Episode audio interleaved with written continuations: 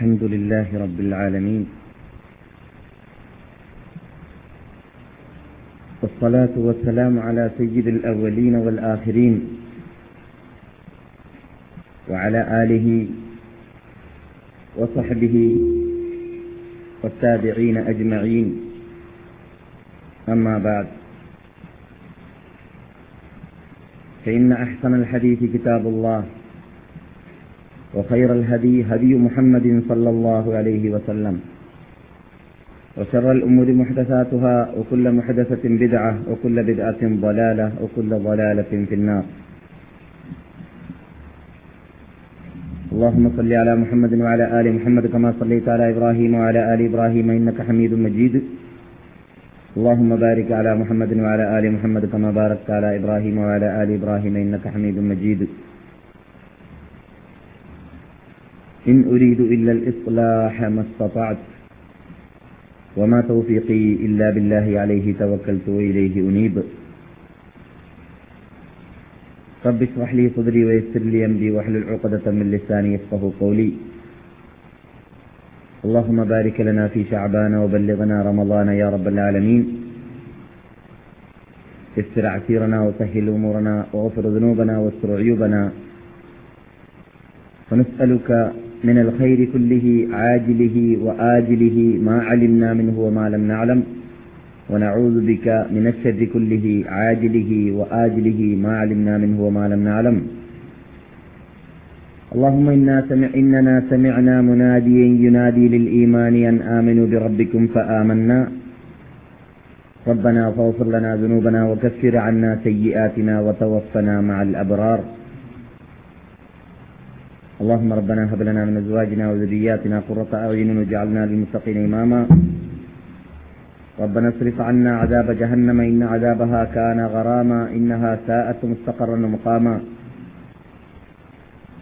ربنا آتنا في الدنيا حسنة وفي الآخرة حسنة وقنا عذاب النار. آمين.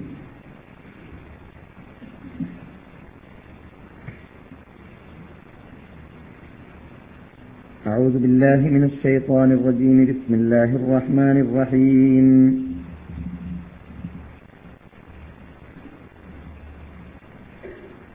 تبارك الذي بيده الملك وهو على كل شيء قدير. الذي خلق الموت والحياة ليبلوكم أيكم أحسن عملا. وهو العزيز الغفور. الذي خلق سبع سماوات طباقا ما ترى في خلق الرحمن من تفاوت. فارجع البصر هل ترى من فطور؟ ثم ارجع البصر كرتين ينقلب إليك البصر خاسئا وهو حسير. ولقد زينا السماء الدنيا بمصابيح وجعلناها رجوما للشياطين وأعتدنا لهم عذاب السعير. وللذين كفروا بربهم عذاب جهنم وبئس المصير. إذا ألقوا فيها سمعوا لها شهيقا وهي تفور. تكاد تميز من الغيظ كلما ألقي فيها فوج سألهم خزنتها ألم يأتكم نذير؟ قالوا بلى قد جاءنا نذير. فكذبنا وقلنا ما نزل الله من شيء إن أنتم إلا في ضلال كبير ബഹുമാനികളെ പണ്ഡിതന്മാരെ വിദ്യാർത്ഥികളെ സഹോദരന്മാരെ സഹോദരികളെ മറ്റു ശ്രോതാക്കളെ അസ്സലാമലൈക്കും അള്ളാഹു സുബാനു താര നമുക്ക് അവന്റെ കൽപ്പനകളെയെല്ലാം പഠിച്ച് ജീവിതത്തിൽ പകർത്താൻ അനുഗ്രഹിക്കുമാറാകട്ടെ. നമ്മുടെ ടൈമുകൾക്കും അയച്ചിനും സന്താനങ്ങളിലും സമ്പത്തിലും അള്ളാഹു ബർക്കത്ത് ചെയ്യുമാറാകട്ടെ. പ്രാർത്ഥനകൾക്ക് റബ്ബുൽ ഇസത്ത് മറുപടി നൽകുമാറാകട്ടെ. നമ്മുടെ എല്ലാ അനാരോഗ്യത്തെ അള്ളാഹു നീക്കട്ടെ. നമ്മളോട് പ്രാർത്ഥിക്കാൻ വസിയത്ത് ചെയ്ത ആവശ്യപ്പെട്ട വിഭാഗത്തിനും സുഹൃത്തുക്കൾക്കും അള്ളാഹു സുബാനുഹു താര ഉദ്ദേശങ്ങൾ നിറവേറ്റുകയും രോഗങ്ങൾ മാറ്റുകയും ചെയ്യട്ടെ. ബഹുമാനികളെ നാം ഈ ദിവസങ്ങളിൽ ഒരു പ്രധാന സൽക്കർമ്മത്തിനുള്ള സീസണുകളെ സ്വീകരിക്കാൻ പോകുന്ന ദിവസങ്ങളാണ് അതുകൊണ്ട് തന്നെ നമ്മുടെ ജീവിതത്തിന്റെ എല്ലാ മേഖലകളിലും ചാഞ്ചി വരുത്താൻ വേണ്ടി നാം പാടുപെടേണ്ടതുണ്ട് എന്നത് പറഞ്ഞറിയിക്കേണ്ടതില്ല. അതിൽ ഏറ്റവും പ്രധാനമായി നിങ്ങളെപ്പോലത്തതായ സ്ഥിരം എൽമിന്റെ സദസ്സിൽ പങ്കെടുത്തുകൊണ്ട് വിജ്ഞാനം വികസിപ്പിച്ചുകൊണ്ടിരിക്കുന്ന നിങ്ങളെപ്പോലത്തവരെ സംബന്ധിച്ചിടത്തോളം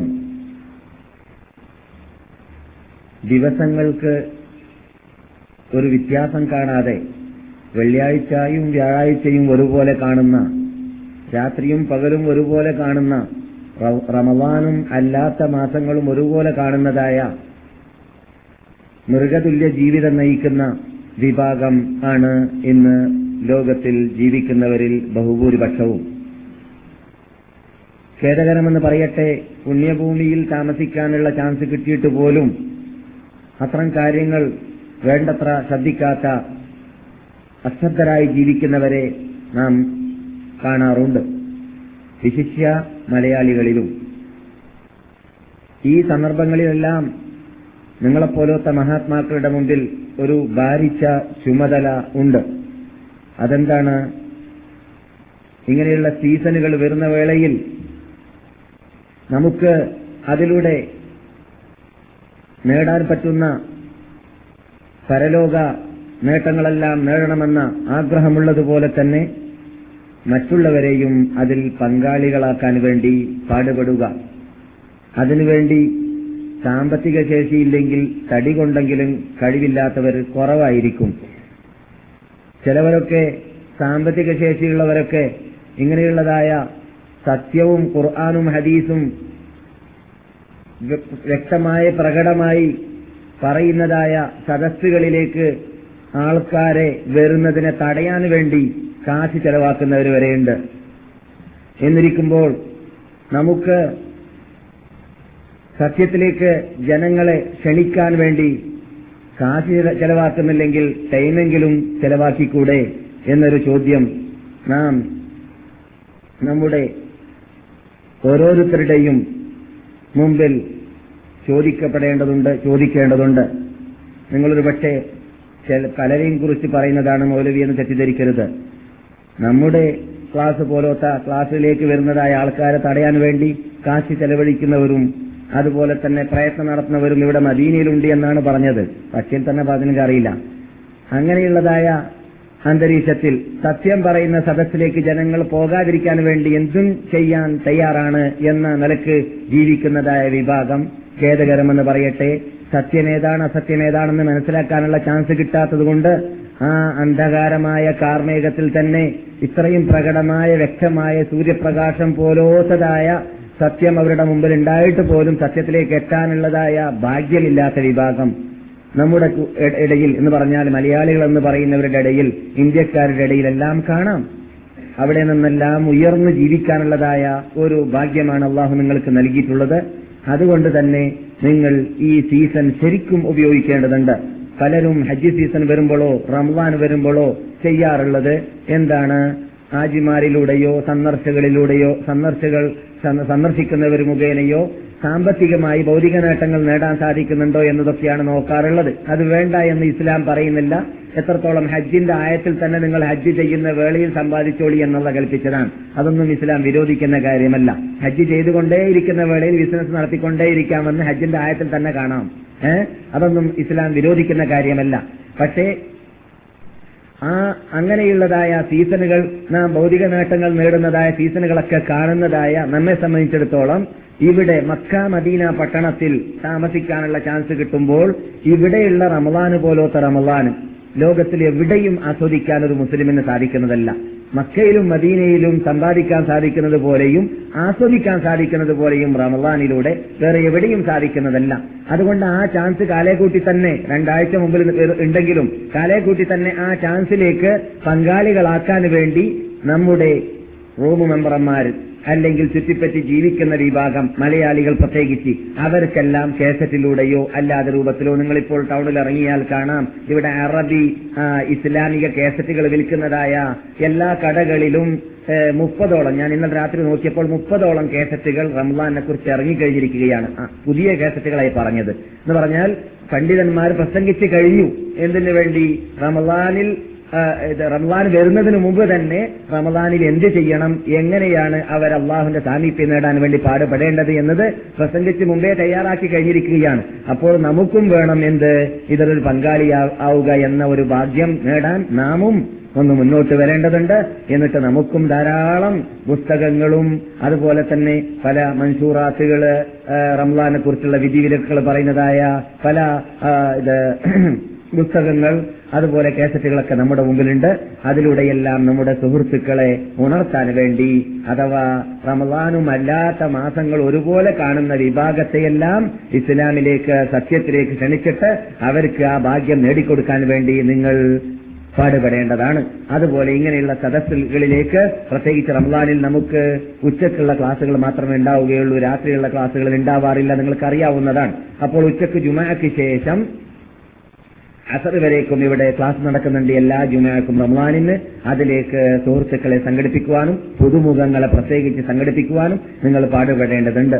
പിന്നെ ചില സുഹൃത്തുക്കൾക്ക് ഈ ദിവസങ്ങളിൽ നമ്മുടെ നാട്ടിലൊക്കെ ഒരു സ്പെഷ്യൽ ആചാരങ്ങളൊക്കെ നടക്കാറുണ്ട്. അതിൽപ്പെട്ടതാണ് ഷാബാൻ ആചാരം. ഏഹ് ഷാബാൻ മാസത്തിൽ ഷാബാൻ പതിനഞ്ചിൽ ഒരു പ്രത്യേക ആചാരമൊക്കെ കേരളത്തിൽ നടക്കാറുണ്ട്. ഞാൻ ഈ മാസത്തിൽ അല്ലെങ്കിൽ ഈ വർഷത്തിൽ അത് പറയാൻ ഉദ്ദേശിക്കുന്നില്ല. എന്തുകൊണ്ട്? നാം കഴിഞ്ഞ വർഷത്തിൽ വളരെ നീട്ടി വലിച്ചിട്ട് അതിന്റെ വിധി വിലക്കുകളെ കുറിച്ച് ഇസ്ലാമിന്റെ നിയമത്തെക്കുറിച്ച് നമ്മുടെ നാട്ടിൽ അങ്ങനെയുള്ളതുണ്ട് എന്ന് എഴുതിയതായ പുസ്തകത്തെ ഇവിടെ ഹാജരാക്കിയിട്ട് ആ പുസ്തകത്തിൽ ഒരു ഹദീസ് വരേക്കും സഹിഹായതില്ല. അങ്ങനെയുള്ള ഒരു ആചാരം ഇസ്ലാമിൽ തെളിവ് ചെയ്ത് നമുക്ക് പറയാനില്ല. ഏതുപോലെ റജബിരുവത്ത് എന്ന പേരിൽ നമ്മുടെ നാട്ടിൽ അറിയപ്പെടാറുള്ളത് പോലെയും കൊണ്ടാടാറുള്ളത് പോലെയും അങ്ങനെ ലോകത്തിൽ പലയിടങ്ങളിലും പല ആചാരങ്ങൾ ഉണ്ടെങ്കിലും ഇസ്ലാമിൽ അറിയപ്പെടുന്ന ആചാരങ്ങൾ അത് മക്കയിലും മദീനയിലും ഇസ്ലാമിന്റെ പേരിൽ അറിയപ്പെടുന്നതായ ആചാരം മാത്രമാണ്. ഇസ്ലാമിൽ അറിയപ്പെടുന്നതായ സന്തോഷിക്കേണ്ടതായ ദിവസങ്ങൾ അത് മക്കയിലും മദീനയിലും അറിയപ്പെടുന്ന ദിവസങ്ങളാണ്. കാരണം ഇസ്ലാമിന്റെ ക്യാപിറ്റലിലും മക്ക അള്ളാഹുവിന്റെ കാബത്തിന്റെ പരിസരത്തിലും അള്ളാഹുവിന്റെ റസൂൽ അന്ത്യ അന്ത്യവിശ്രമം കൊള്ളുന്ന നാട്ടിലും അള്ളാഹുവിനും റസൂലിനും പ്രീതിപ്പെട്ട തൃപ്തിപ്പെട്ടതായ കാര്യങ്ങൾ മാത്രമേ നിലനിൽക്കാൻ പാടുള്ളൂ എന്ന നിർബന്ധം ഇസ്ലാമിനുണ്ട് ഖുർആാനുണ്ട് അള്ളാഹുവിനുണ്ട് എന്നതൊക്കെ നമുക്ക് അറിയാവുന്നതാണ് അതുകൊണ്ട് തന്നെ ഇവിടെ കാണാത്തതായ ആചാരങ്ങൾ അനിസ്ലാമികമാണ് എന്ന് മനസ്സിലാക്കാൻ വേറെ തെളിവുകൾ ആവശ്യമില്ല. പക്ഷേ നാം വിശദീകരണം ആവശ്യമുള്ളവർക്ക് ഞാൻ കഴിഞ്ഞ വർഷത്തിൽ ഇവിടെ സംസാരിച്ച ഏകദേശം പത്തൊമ്പത് ഒന്ന് ആയിരത്തി തൊള്ളായിരത്തി തൊണ്ണൂറ്റി അഞ്ച് തൊണ്ണൂറ്റ് ഇതാറാണ് അല്ലെ? തൊണ്ണൂറ്റഞ്ച് കഴിഞ്ഞ വർഷം. തൊണ്ണൂറ്റി അഞ്ചിലെ കേസറ്റിലേക്ക് നിങ്ങൾ മടങ്ങിയാൽ ഷാബാനിലുള്ളതായ പതിനഞ്ചാം ദിവസം ഉള്ള നോമ്പിനെ കുറിച്ചുള്ള വിധി ആ ദിവസത്തിൽ ഇവിടെ ലോകത്തിലെവിടെയെല്ലാം നടക്കാറുള്ളതായ അനാചാരങ്ങളെ കുറിച്ചുള്ള വിധി എന്താണെന്നത് മനസ്സിലാക്കാൻ സാധിക്കുന്നതാണ്. റമദാൻ മാസം സമാഗതമാകുന്നതിന് മുമ്പായിട്ട് തന്നെ നാം പാശ്ചാത്യപ്പിച്ച് ഖേദിച്ച് മടങ്ങിയിട്ട് നമ്മുടെ പ്രാർത്ഥനയ്ക്ക് ഉത്തരം കിട്ടാൻ പറ്റുന്ന ആളായി നാം മാറണം. ഈ സീസൺ വരുമ്പോൾ നാം പ്രധാന പ്രധാന പ്രധാനമായിട്ട് നാം ചെയ്- ചെയ്യേണ്ടത് എന്താണ് ആ സീസണിൽ ചെയ്യുന്നതായ അമലുകൾ സൽക്കർമ്മങ്ങൾ അള്ളാഹുനടുക്കൽ സ്വീകാര്യോഗ്യമാവു ആവുവാനും അതുപോലെ തന്നെ പ്രാർത്ഥനകൾ സ്വീകരിക്കപ്പെടുന്ന രൂപത്തിൽ അതിന് അർഹപ്പെട്ടവരായിട്ട് നാം മാറുവാനും പരിശ്രമിക്കേണ്ടതും ആണ്. അതെല്ലാം നമ്മുടെ മുമ്പിൽ വളരെ ശ്രദ്ധിക്കാൻ വേണ്ടി നബി സല്ലാഹു അലൈ വസ്ലം ഞങ്ങളെ കേൾപ്പിച്ചതും നിങ്ങൾക്കറിയാം സഅദ് നബി വക്കാസാണെന്നാണ് എന്റെ ഓർമ്മ. അതെ അസ്രത്ത് മുബശ്രീങ്ങളായ പത്ത് സഹാബാക്കളുണ്ടല്ലോ. അവരുടെ കൂട്ടത്തിൽ നിന്നിട്ട് സഅദ് നബി വക്കാസ് റളിയല്ലാഹു തആല അൻഹു ആണ് പ്രാർത്ഥനയ്ക്ക് ഉത്തരം കിട്ടുന്ന എല്ലാവർക്കും പ്രാർത്ഥനയ്ക്ക് ഉത്തരം കിട്ടാറുണ്ടെങ്കിലും അള്ളാഹുവിന്റെ റസൂൽ അങ്ങനെയുള്ള ഒരു പ്രത്യേകത അദ്ദേഹത്തിന് വഹി മുഖേന നൽകിയത് കൊണ്ട് അദ്ദേഹം ചോദിച്ചത് ചോദിക്കുമ്പോഴൊക്കെ കിട്ടാറുണ്ട്. ഏഹ് ആർക്ക്? സാദിബ് നബി വക്കാസിന്. സാദിബ് നബി വക്കാസ് അലി അള്ളാഹു താലാഹിനോട് റസൂൽ പറഞ്ഞതായിരുന്നു ഞാൻ പ്രാർത്ഥനയ്ക്ക് ഉത്തരം കിട്ടുന്ന വ്യക്തിയാവാൻ വേണ്ടി നിങ്ങൾ അള്ളഹാനോട് ചോദിക്കണം റസൂലെ എന്ന് പറഞ്ഞപ്പോൾ നിർസലാഹു അലൈ വസ്ലം നിങ്ങൾ മറുപടി നൽകിയത് എന്തായിരുന്നു? "അത്ഇ- അത്ഇബ് മത- മതഅമക് തുജബ് ദഅവതക്. അത്ഇബ് മതഅമക് തുജബ് ദഅവതക്. ഹറാമായ ഒന്നും നിന്റെ പള്ളയിൽ കടക്കരുത്. ഏ? നിന്റെ അകത്തേക്ക് ഹറാമായ തട്ടിപ്പിലൂടെ വെട്ടിപ്പിലൂടെ സമ്പാദിച്ചതായ അളത്തത്തിലോ തൂക്കലിലോ തൂക്കത്തിലോ കുറച്ചിട്ട് സമ്പാദിച്ചതായ വഞ്ചിച്ചിട്ട് സമ്പാദിച്ചതായ പലിശയിലൂടെ സമ്പാദിച്ചതായ ഹറാമായ സാധനങ്ങൾ അള്ളാഹു അനുവദിക്കാത്തതായ ഫിലിംസുകളോ നോവലുകളോ അല്ലെങ്കിൽ അശ്ലീലങ്ങൾ വിതരണം ചെയ്യുന്ന പത്രങ്ങളോ അല്ലെങ്കിൽ മാഗസീനുകളോ അല്ലെങ്കിൽ മാസികകളോ അല്ലെങ്കിൽ പാട്ട് കച്ചേരിയുള്ളതായ കേസറ്റുകളോ അല്ലെങ്കിൽ മറ്റേതെങ്കിലും കള്ളുപോലത്തെ അനിസ്ലാമിക സാധനങ്ങളോ വിറ്റിട്ട് ഉണ്ടാക്കുന്നതായ ആ സമ്പാദ്യം പള്ളയിലേക്ക് കടന്നാൽ പ്രാർത്ഥനയ്ക്ക് ഉത്തരം കിട്ടപ്പെടുന്നതല്ല. പള്ളയിലേക്ക് കടക്കുന്നത് ഹലാലായത് മാത്രം ആയിരിക്കണമെന്ന് നബിഗുന മുഹമ്മദ് സല്ലാഹു അലൈ വസല്ലം തങ്ങൾ സാദിനോട് പറഞ്ഞതായിരുന്നു. അതുകൊണ്ട് തന്നെ സാദുബു നബി വക്കാസ് അലി അള്ളാഹു താലാൻഹു മരണം വരേക്കും പ്രാർത്ഥനയ്ക്ക് ഉത്തരം കിട്ടുന്ന വ്യക്തിയായിട്ട് അറിയപ്പെട്ട ആളായിരുന്നു. അദ്ദേഹത്തിനെ കുറിച്ച് സ്പെഷ്യലായിട്ട് നമുക്ക് ഇൻഷാള്ള ക്ലാസ് എടുക്കാം. അതിന് മാത്രം അദ്ദേഹത്തിനെ കുറിച്ച് പറയാനുമുണ്ട്. നാം കഴിഞ്ഞ ക്ലാസ്സിൽ ഇവിടെ വെച്ചിട്ട് സംസാരിച്ചിരുന്നത് നബിഗുന മുഹമ്മദ് സല്ലാഹു അലൈ വസല്ലം തങ്ങളുടെ പ്രസവശേഷം അവർക്ക് മുലയൂട്ടിയതായ ഉമ്മമാരെ കുറിച്ചായിരുന്നു മുല കൊടുത്ത പാലൂട്ടിയതായ ഉമ്മമാർ. അതിൽ വിട്ട് ആദ്യം അവരുടെ സ്വന്തം ഉമ്മ ആമിനിയാണെന്ന് നാം പറഞ്ഞു. അതിനുശേഷം ആരാണെന്നാ പറഞ്ഞത്? സുവൈബ. സുവൈബ ആരാണ്? അബൂലഹബിന്റെ മൗലാത്താണെന്ന് പറഞ്ഞു. മൗലാത്ത് എന്ന വാക്കിന്റെ അർത്ഥം എന്താണെന്ന് നാം പഠിച്ചു. അടിനിയായ സ്ത്രീയെ എത്തുക്ക് ചൊല്ലി സ്വതന്ത്രയാക്കി മാറ്റിക്കഴിഞ്ഞാൽ മൗല ഫുലാൻ എന്ന് പറയും. എക്കരിമ മൗലബിന് അബ്ബാസ്. അബ്ബാസ് എന്നവരുടെ മൗല ആ, ഇബിന് അബ്ബാസിന്റെ മൗല എക്കിരിമ എന്ന് പറയും. എക്കിരിമാരാണ് അബുജാലിന്റെ മകൻ എക്കിരിമ അല്ല. അവരും സഹാബി തന്നെയാണ്. വേറൊരു എക്കിരിമയുണ്ട് താജിയായ എക്കിരിമ സഹാബാക്കളെ കണ്ട് റസൂലിനെ കണ്ടിട്ടില്ല. പക്ഷേ അദ്ദേഹത്തിന്റെ പ്രത്യേകത എന്താണ്? അദ്ദേഹം പർവതം പോലോത്ത പണ്ഡിതനായിരുന്നു. അദ്ദേഹത്തിന് ഇബിൻ അബ്ബാസ് പഠിപ്പിക്കാറുണ്ടായിരുന്നത് ചങ്ങലയിലിട്ടിട്ടായിരുന്നു ഹദീസ് പഠിപ്പിക്കാറുണ്ടായിരുന്നത് ചെറുപ്പത്തിൽ ഓടിക്കളയാതിരിക്കാൻ വേണ്ടിയിട്ട്. അവസാനം പിന്നെ അദ്ദേഹത്തിന് എലിമിൽ രസം തോന്നിയതുകൊണ്ട് ഇബിൻ അബ്ബാസിന്റെ വീട്ടിന്റെ പുറത്തായിരുന്നു അദ്ദേഹം ക്യാമ്പടിച്ചിരുന്നത് എപ്പോഴും അവിടെ തന്നെ കിടന്നുറങ്ങലാണ്. എന്തിനു വേണ്ടി? എൽമ പിടിക്കാൻ വേണ്ടി. അതുകൊണ്ട് ബുഖാരി മറിച്ചാൽ മുസ്ലിം മറിച്ചാൽ ഷെഹാവുസത്തിന്റെ ഗ്രന്ഥങ്ങൾ മുഴുവൻ പരിശോധിച്ച് നോക്കിയാൽ അതല്ലാത്ത മറ്റു ദശക്കണക്കിൽ ഹദീസ് ഗ്രന്ഥങ്ങൾ മറിച്ചു നോക്കിയാൽ എക്കിരിമയുടെ റിപ്പോർട്ടുകൾ കാണാം ഹദീസുകൾ കാണാം. അദ്ദേഹം അടിനിയായിരുന്നു പക്ഷേ അദ്ദേഹത്തിന് ഇബിൻ അബ്ബാസ് എസക്ക് ചൊല്ലി. അത് കാരണത്താൽ മൗലബിൻ അബ്ബാസ് എന്നാണ് പറയുക. ഇബിൻ അബ്ബാസ് എസക്ക് ചൊല്ലിയത് ഇതായ വ്യക്തി എന്നതുപോലെ അബൂലഹബിന്റെ മൗലാത്ത് ആയിരുന്നു. ആര്? സുവൈബ. ആ സുവൈബ റസൂലുള്ളാഹി സലല്ലാഹു അലൈഹി വസല്ലം തങ്ങൾക്ക് മുലയൂട്ടുന്നതിന് മുമ്പായിട്ട് വേറെയും പലർക്കും മുലയൂട്ടിയിരുന്നു അതുകൊണ്ട് അവരാരായി റസൂലിന്റെ ജ്യേഷ്ഠന്മാരും അനുജന്മാരുമായി മാറുകയും ചെയ്തു. അപ്പോൾ റസൂല്ലായി സലാഹു അലൈ വസ്ലം തങ്ങൾക്ക് മുലകുടി വന്തത്തിൽ ജ്യേഷ്ഠനായി വരുന്നതായ ഒരു വ്യക്തിയുണ്ട്. അദ്ദേഹത്തിന്റെ പേര് മസുറൂഹ് എന്നാണ്. ആ മസുറൂഹ് ഈ സുവൈബ എന്ന് പറയുന്ന സ്ത്രീയുടെ മകനാണ് അഥവാ മുല മുലയിൽ പാലുണ്ടാവണമെങ്കിൽ പ്രസവം ഉണ്ടാവണമല്ലോ അപ്പോൾ ഏത് പ്രസവത്തിലാണ് റസൂലുള്ളാഹി സ്വല്ലല്ലാഹു അലൈഹി വസ്ലങ്ങൾക്ക് മുലയൂട്ടിയത് അത് മസ്റൂഹ് എന്ന മകനെ പ്രസവിച്ചതായ പ്രസവത്തിലായിരുന്നു. അപ്പോൾ മസ്റൂഹ് ആരായി? റസൂൽ സലാഹു അലൈഹി വസല്ലം തങ്ങളുടെ മുലകുടി ബന്ധത്തിൽ ജ്യേഷ്ഠനോ അതെ ജ്യേഷ്ഠൻ എന്ന് പറയാം. കാരണം ആദ്യം മുലയൂട്ടിയതും ആദ്യം പ്രസവിച്ചതും പ്രസവിക്കപ്പെട്ടതും അവരാണ്. അതുപോലെ തന്നെ ഇതേ സുഹൈബ അബൂ സലമത്തബനു അബ്ദുൽ അസദിൽ മഹ്സൂനി എന്ന് പറയുന്ന ഒരു വ്യക്തിക്കും മുല കൊടുത്തിരുന്നു ആ ആ- അവരും ആ വ്യക്തിയും എന്താകുന്നുണ്ട്? റസൂലുള്ളാഹി സ്വല്ലല്ലാഹു അലൈഹി വസല്ലം തങ്ങളോ തങ്ങളുടെ മുലകുടി ബന്ധത്തിൽ ജ്യേഷ്ഠനാകുന്നുണ്ട്.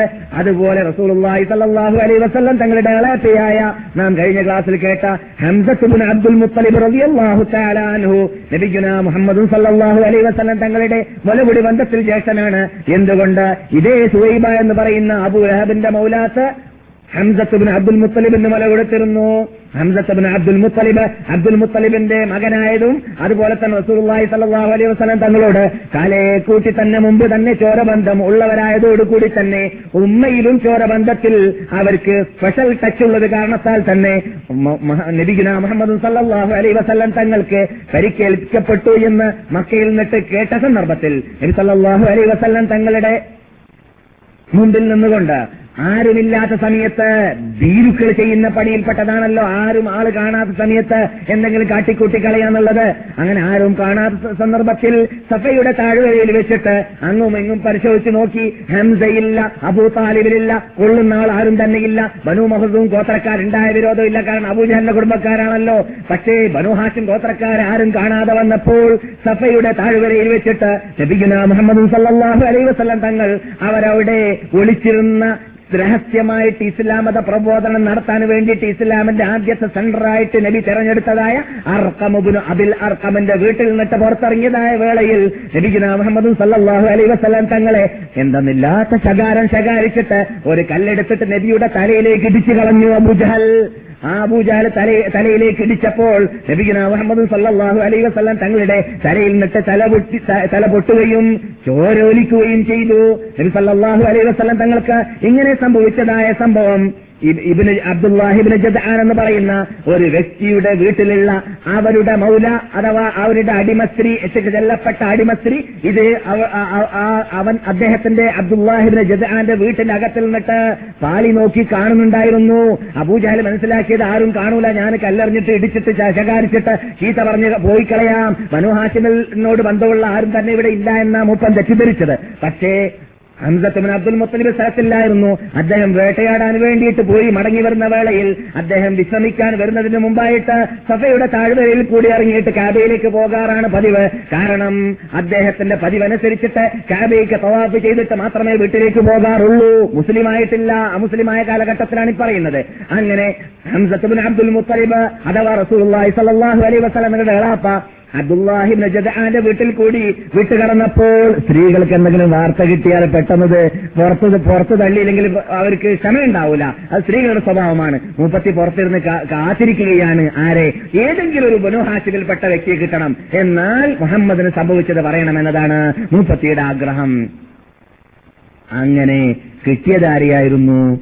മഹാനായ ഹംസത്തുബിൻ അബ്ദുൽ മുത്തലിബിനെയായിരുന്നു. ഹംസയോട് പറഞ്ഞു നിങ്ങളുടെ നിങ്ങളുടെ മകനെ കുറിച്ച് നിങ്ങൾ അറിഞ്ഞില്ലേ എന്താ സംഭവിച്ചത്? നിങ്ങളുടെ മകൻ മുഹമ്മദിനെ Abu Jahl Abul Hakam Abul Hakam sorry Abu Jahl അവർ പറയില്ലല്ലോ. അബൂജഹൽ നമ്മുടെ നേതാവ് എടുപ്പിച്ച വിട്ടുകൊടുത്ത പേരാണത്. Abul Hakam ibn Hisham Amr ibn Hisham നിങ്ങളുടെ മകനെ ഇടിച്ചിട്ട് അദ്ദേഹത്തിന് തലയിൽ നിട്ട് ചോര ചോര ഒലിക്കുകയും അദ്ദേഹത്തിന് എന്തെന്നില്ലാത്ത ശകാരം ശകാരിക്കുകയും അഥവാ ചീത്ത പറയുകയും ആക്ഷേപിക്കുകയും ചെയ്തതായിട്ട് ഞാൻ കണ്ടു എന്ന് പറഞ്ഞപ്പോൾ വേട്ടമൃഗത്തിന് വേണ്ടി ഉപയോഗിക്കുന്ന കൗസ് മൂപ്പരുടെ കയ്യിലുണ്ട്. ആ കൗസ് അദ്ദേഹത്തിന്റെ ആ ഉറയിൽ വെക്കാത്ത രൂപത്തിൽ തന്നെയാണ് നടക്കുന്നുള്ളത് ഉറയിൽ വെക്കാത്ത രൂപത്തിൽ എന്നും അല്ലെങ്കിൽ വാൾ പുറത്തെടുത്തിട്ട് എന്നും മൂപ്പര് ഓടിച്ചെന്നു. എവിടേക്ക്? ദാറുന്നതുവയിലേക്ക് ഹംസത്തുബിൻ അബ്ദുൽ മുത്തലിബ് ഈ മിണ്ടാതിരിക്കുന്ന ആളുണ്ടല്ലോ. അവരെ പലർക്കും പേടിയാണ്. ഈ തുറച്ചുകൊണ്ടിരിക്കുന്ന ആളെ പേടിയില്ല. കാരണം അയാളുടെ അരമന രഹസ്യമൊക്കെ പെട്ടെന്ന് ഈ തുറക്കുന്നത് കൊണ്ട് പുറത്താവും. അയാൾക്ക് അയാളെ വിലയിരുത്താൻ പറ്റും. ഈ ഹംസ കൂടുതൽ സംസാരിക്കുന്ന ആളല്ല. അതേ സമയത്ത് റഈസു കൗമാണ് ഷെരീഫു കൗമാണ് ഹാഷിം ഗോത്രത്തിൽ തലമുതിർന്ന വ്യക്തിയാണ്. അതേപോലെ തന്നെ ഹംസയെ എല്ലാവർക്കും വലിയ ബഹുമാനമാണ്. ദാറുന്നതുവയിൽ ഹംസ വന്നാൽ പെട്ടെന്ന് ആരും മറക്കാതിരിക്കുകയില്ല എന്തുകൊണ്ട്? വ്യക്തിത്വം ഉള്ള മനുഷ്യനാണ്. അതുകൊണ്ട് ഹംസ അവിടെ ചെന്നിട്ട് ദാറുന്നതുവയിൽ പ്രവേശിച്ച വേളയിൽ അബൂജഹൽ എന്ന് ഇസ്ലാം പേര് വെച്ച റസൂലുള്ളാഹി സല്ലാഹു അലൈ വസ്ലം തങ്ങൾ പേര് വെച്ച വ്യക്തി അവിടെ ഇരുന്നിട്ട് തുറക്കുകയാണ് ചിരിക്കുകയാണ് ആഹ്ലാദിക്കുകയാണ്. ഞാൻ മുഹമ്മദിനെ കല്ല് കല്ലുകൊണ്ട് ഇടിച്ചിട്ട് ചോര കുത്തി ഒലിപ്പിച്ചിട്ടു ഒലിപ്പിച്ചു ശകാരിച്ചു എന്ന് പറഞ്ഞിട്ട് അവിടെ അദ്ദേഹം തുറച്ചിരിക്കുകയാണ്. ആ സന്ദർഭത്തിലാണ് ഹംസ കടക്കുന്നത്. ഹംസ വന്ന ഉടനെ തന്നെ ആദ്യം ഇടിയാണ് പിന്നെ സംസാരം. ആദ്യം മൂപ്പരുടെ കൂടെ ഉണ്ടായിരുന്ന കൗസിന്റെ മന കൊണ്ടോ അല്ലെങ്കിൽ വാളിന്റെ പിൻസൈഡിലുള്ള മന കൊണ്ടോ തലയിലേക്ക് ഇടിച്ചിട്ട് നല്ല ഇടിയായിരുന്ന ആഴമുണ്ടാവാൻ മാത്രമുള്ള കുഴി ഉണ്ടാവാൻ മാത്രമുള്ള നല്ല ഇടി ഇടിച്ചതിന്റെ ശേഷം എടോ നീ ആരടോ എന്റെ മകനെ ഇടിക്കാണെന്ന് ചോദിക്കുകയും ചോദിച്ചതിന്റെ ശേഷം ഞാൻ ആ എന്റെ മകന്റെ മതത്തിലാണ് നിനക്ക് വല്ലതും ചെയ്യാൻ പറ്റുമോ? നിനക്കതിൽ പ്രതിഷേധമുണ്ടോ? അല്ലെങ്കിൽ നിന്റെ കുടുംബത്തിൽപ്പെട്ട വല്ലവർക്കും പ്രതിഷേധമുണ്ടെങ്കിൽ അതൊന്ന് അതൊന്ന് കാണേണ്ടതുണ്ട് എന്ന് ധൈര്യസമേതം അവിടെ നിന്ന് പറയുകയും ആ പറഞ്ഞ വേളയിൽ അബൂജഹലിന്റെ കുടുംബക്കാരിൽ നിന്നിട്ട് പലരും പൊങ്ങി ഉയർന്നു നിന്നു പ്രതിഷേധം രേഖപ്പെടുത്താൻ വേണ്ടി. അപ്പോൾ മനുഹാശിമുകാർ നിന്നു ഈ രണ്ട് വിഭാഗം നിൽക്കുന്ന കണ്ടപ്പോൾ ഞാൻ മുഖേന ഇവിടെ അപകടമുണ്ടാകുമെന്നും അപകടമുണ്ടായാൽ അതിലൂടെ നമുക്ക് തന്നെ ചോര കുത്തിയൊലിപ്പിക്കേണ്ടി വരുമെന്നതും ഭയപ്പെട്ടതുകൊണ്ട് അബൂജഹൽ വിട്ടേക്ക് വിട്ടേക്ക് ഹംസന്റെ അടുക്കൽ ആരും പോകേണ്ടതില്ല. ഹംസന്റെ മകനെ ഞാൻ ഇടിച്ചിട്ടുണ്ട്. ഞാൻ ചെയ്തത് ശരിയാണ്. ശരിക്ക് ചീത്ത പറഞ്ഞിട്ടുണ്ട്. ഈ അടിനെ ഈ ഞാൻ എനിക്കിപ്പോൾ കൊണ്ട പരിക്കിനേക്കാളും കൂടുതൽ ഞാൻ അത് ഇത് പരിക്ക് അദ്ദേഹത്തിന് ഞാൻ ഉണ്ടാക്കിയിട്ടുണ്ട്. അതുകൊണ്ട് നിങ്ങളൊന്നും ചെയ്യേണ്ടതില്ല എന്ന് അബൂജഹൽ അവിടുന്ന് പറയുകയും ചെയ്തു. അതോടുകൂടി ഹംസത്തുബിൻ അബ്ദുൽ മുത്തലിബ് നബിയുന മുഹമ്മദും സല്ലാഹു അലൈ വസല്ലം തങ്ങളുടെ ഹദ്രത്തിലേക്ക് പുറപ്പെട്ടു. ആ സന്ദർഭത്തിൽ മുസ്ലിം ആയിരുന്നില്ല. ആ ആവേശം അവിടെ നിന്നിട്ട് ആദ്യം ഉണ്ട് ഉടലെടുത്തത് ചോരബന്ധമായിരുന്നു. കുടുംബബന്ധമായിരുന്നു. ജ്യേഷ്ഠനും അനുജനുമാണ്. അനുജന്റെ ചോരയാണ് അവിടെ കുത്തിയൊലിപ്പിക്കപ്പെട്ടത്. അവിടെ ചൊരിഞ്ഞത്. അത് കണ്ടപ്പോൾ പിന്നെ അതിനും പുറമെ മകനാണ് അളയത്തെയാണല്ലോ ആൾ. അങ്ങനെ ആ ചോരബന്ധമാണ് ആദ്യം അദ്ദേഹത്തിൽ നിന്നിട്ട് തൊളുമ്പിയിരുന്നത്. പക്ഷെ പിന്നെ അള്ളാഹു ഹിദായത്ത് അദ്ദേഹത്തിന് നൽകിയത് കാരണത്താൽ നേരിട്ടിട്ട് മകനെ മകനെ കാണാൻ പോയി. അർക്കമുബിന് അബിൽ അർക്കമിന്റെ വീട്ടിലേക്ക് ചെന്നിട്ട് അവിടെ വെച്ചിട്ടാണ് അഷ്ഹദു അല്ല ഇലാഹ ഇല്ലല്ലാ അഷ്ഹദു അന്ന മുഹമ്മദൻ റസൂലുള്ള എന്ന് കെലിമത്ത് തൗഹീദ് ചൊല്ലി ഹംസത്ത് അബ്ദുൽ മുത്തലിബ് റളിയല്ലാഹു തആല അൻഹു ഇസ്ലാം മതം വിശ്വസിക്കുന്നത്.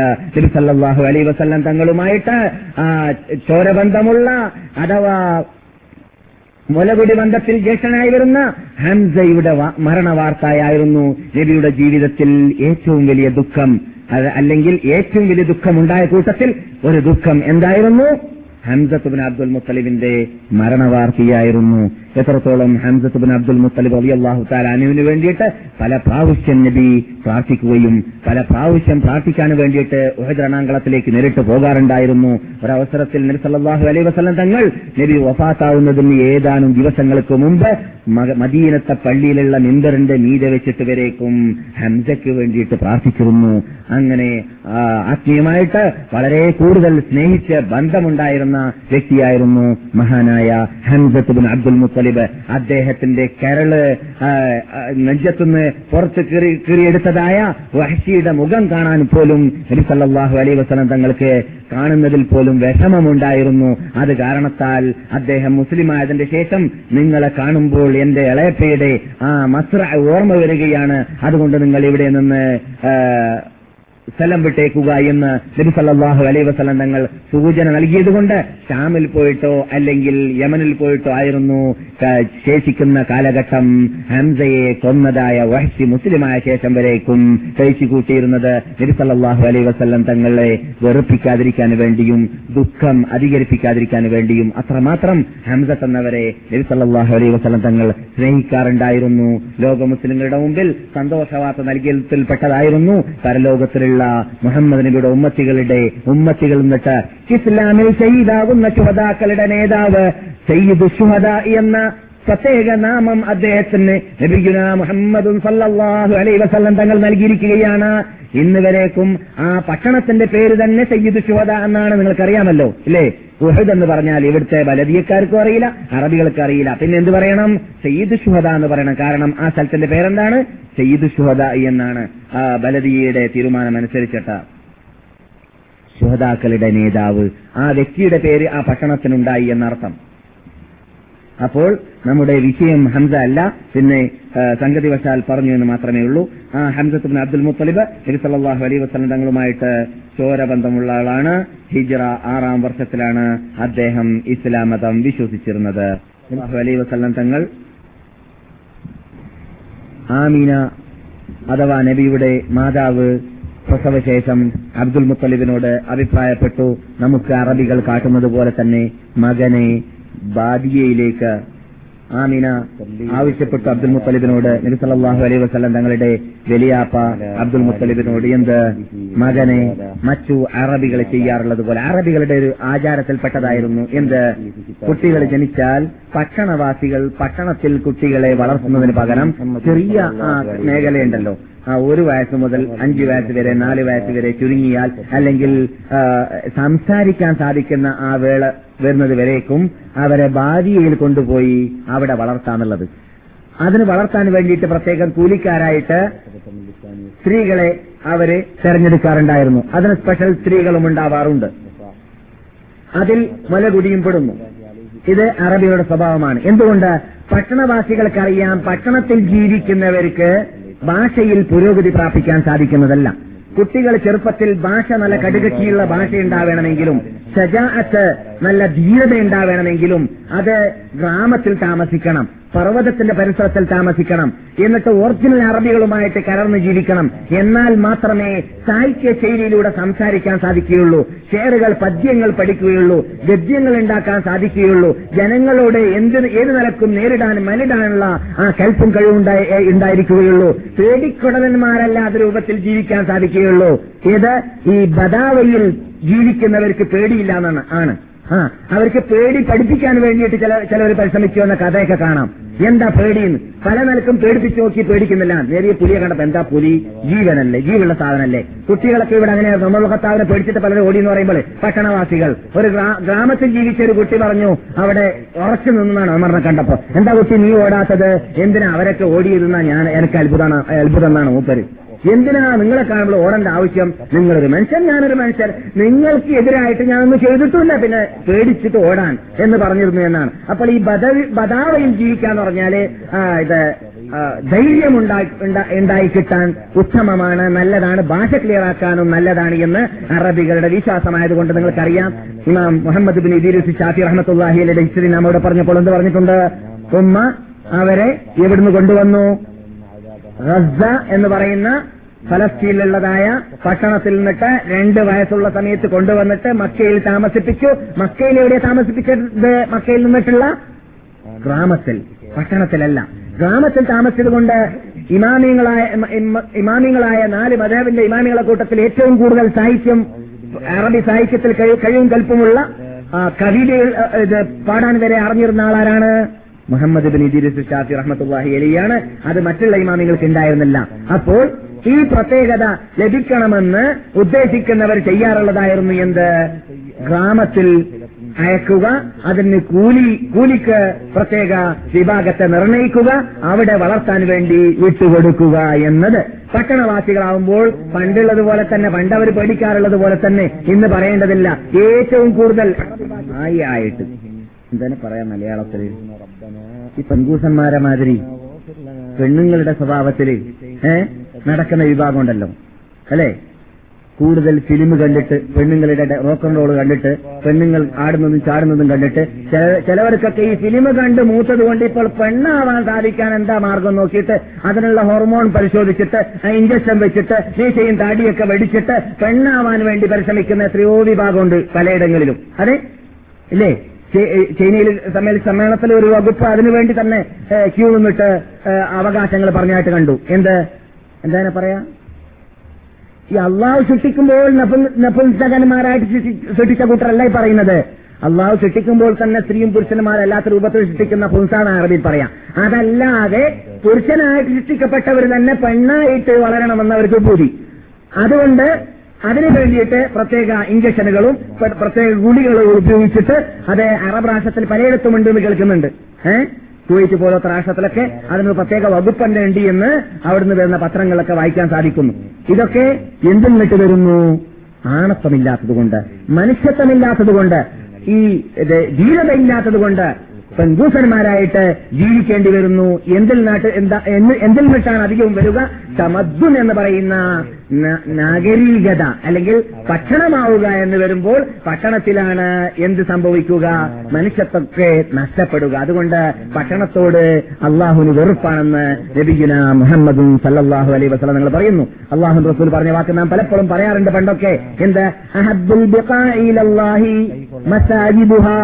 ഭൂമിയിൽ അള്ളാഹ്ക്ക് ഏറ്റവും സ്നേഹമുള്ള സ്ഥലം ഭൂമിയിലുള്ള പള്ളികളാണ്.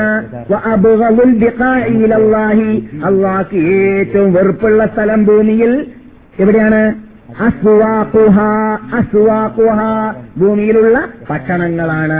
കാരണം ഭക്ഷണത്തിലൂടെയാണ് മനുഷ്യൻ മയങ്ങിപ്പോകലും ഉരുകിപ്പോകലും ബുദ്ധി പോലും നഷ്ടപ്പെട്ടു പോകലും സ്ത്രീകൾ പുരുഷന്മാരായി പോകലും പുരുഷന്മാർ സ്ത്രീകളായി പോകലും. ഇതൊക്കെ ഭക്ഷണത്തിലൂടെയാണ് വരിക. അതുകൊണ്ട് അങ്ങനെയുള്ള അപകടത്തിൽപ്പെട്ട പെടാതിരിക്കാൻ വേണ്ടിയിട്ടാണ് ആ രുചൂലത്ത് ഉണ്ടാവണമെന്ന ആഗ്രഹത്തിൽ അറബികൾ എന്ത് ചെയ്യും? ഗ്രാമത്തിൽ കൊണ്ടുപോയി താമസിപ്പിച്ചിട്ട് അവിടെ വളർത്തും. അതോട് അതോടുകൂടി പേടി എന്ന് പറയുന്നവരുടെ മുമ്പിൽ ഉണ്ടാവുകയില്ല. അഞ്ചോ ആറോ വയസ്സാകുന്ന സമയത്ത് തന്നെ അവർ കുതിരപ്പുറത്തിൽ കയറിയിരിക്കും. പട്ടണക്ക പട്ടണവാസിയോട് ഈ മാരുതിന്റെ അകത്ത് ഇരിക്കുന്ന ആളോട് കുതിരയുടെ മീതെ കയറാൻ പറഞ്ഞാലോ? അത് പെരുന്നാളാവണം അഞ്ചു റിയാൽ കൊടുത്തിട്ട് കുതിരയുടെ മീതെ കയറാൻ. ആ അതിന് ഒരാൾ കുടിക്കാനും വേണം തേക്കുന്ന് എന്തിനാണ്? കുതിര ഓടിക്കളഞ്ഞാലോ ഇളക്കിക്കളഞ്ഞാലോ ഒന്നും ചെയ്യാൻ പറ്റില്ല. മൂപ്പർക്ക് മാരുതിയെ പറ്റുള്ളൂ അല്ലെങ്കിൽ ഈ വ്യൂക്കേ പറ്റുള്ളൂ. എന്നല്ലാതെ കുതിരയെ നിർത്താൻ പറ്റില്ല. പക്ഷേ ഗ്രാമത്തിൽ താമസിക്കുന്ന ഗ്രാമത്തിൽ താമസിക്കുന്ന കുട്ടികൾ ആറു വയസ്സായാലും അവർ കുതിരന്റെ വീതിയെത്തി. ആദ്യം കഴുത പിന്നെ ഒട്ടകം പിന്നെ കുതിര. കുതിരയാണ് അവരുടെ മർസിഡീസ്. അല്ലെങ്കിൽ എന്താണ്? അവരുടെ ഏറ്റവും ഉയർന്ന വണ്ടി വാഹനം. അപ്പോൾ ഇതൊക്കെ പഠിക്കണമെങ്കിൽ എന്ത് വേണം? ഗ്രാമത്തിൽ താമസിക്കണം. ഇതാണ് ഇതിന്റെ പിന്നിലുള്ള രഹസ്യം. എന്ത്? അറബികൾ ഭക്ഷണത്തിൽ എന്ത് ചെയ്യാറില്ല? കുട്ടികളെ വളർത്താറില്ല എന്നത്. ഈ സ്വഭാവം എല്ലാവർക്കും ഉണ്ടെങ്കിലും സാമ്പത്തിക ശേഷിയുള്ളവരാണത് ചെയ്യൽ ചെയ്യൽ പതിവ്. മുഹമ്മദ് നബി സല്ലല്ലാഹു അലൈ വസ്ലം തങ്ങളുടെ കുടുംബം യത്തീം കുടുംബമാണ്. സാമ്പത്തിക ശേഷി വളരെ കുറവാണ്. ഏഹ് വാപ്പയില്ല അതുപോലെ തന്നെ മറ്റുള്ളവർ പരിപാലിച്ചിട്ട് വേണം. ആ നിലക്കാണ് സല്ലല്ലാഹു അലൈഹി വസല്ലം തങ്ങളുടെ ശരി അതുകൊണ്ട് സല്ലല്ലാഹു അലൈഹി വസല്ലം തങ്ങൾ പ്പെട്ട സന്ദർഭത്തിൽ പറഞ്ഞാൽ ഉയർന്നു എന്നാണ്. മുല കൊടുക്കാൻ വേണ്ടിയും പോറ്റി വളർത്താൻ വേണ്ടിയിട്ടും ഉയർന്നു എന്ന ബനു സാദ് ഗോത്രത്തിൽപ്പെട്ട സ്ത്രീകൾ തന്നെ ഏകദേശം പത്തോളം സ്ത്രീകൾ മദീന പട്ടണത്തിലേക്ക് മക്ക പട്ടണത്തിലേക്ക് ഉമ്മുൽ ഖുറ എന്ന പേരിൽ ഇസ്ലാം വിശേഷിപ്പിച്ച പട്ടണത്തിലേക്ക് എത്തിയിരുന്നു. എന്തിനാണ്? അവൻ താഴ്ന്നവനാണ് കൂലിക്ക് ഒരു ഡ്യൂട്ടിയാണത് ജോലിയാണത്. കുട്ടികളെ ഏറ്റുകൊണ്ടുപോവുക അവരുടെ ചെലവും ഏറ്റുകൊണ്ടുപോവുക എന്നിട്ട് അവരെ വളർത്തുക എന്നതാണ്. അങ്ങനെ വന്നിട്ട് പോയത് പോയത് അന്വേഷിക്കുന്ന കൂട്ടത്തിൽ ഒരു Banu Bakr Banu Bakr Banu Saad bin Bakr ഗോത്രത്തിൽ നിന്നിട്ട് തന്നെ പത്ത് സ്ത്രീകൾ വന്നിരുന്നു. അവരെല്ലാവരും മുല കുടിപ്പിക്കാൻ വേണ്ടിയിട്ട് കുട്ടികളെയും കൊണ്ടുപോയി.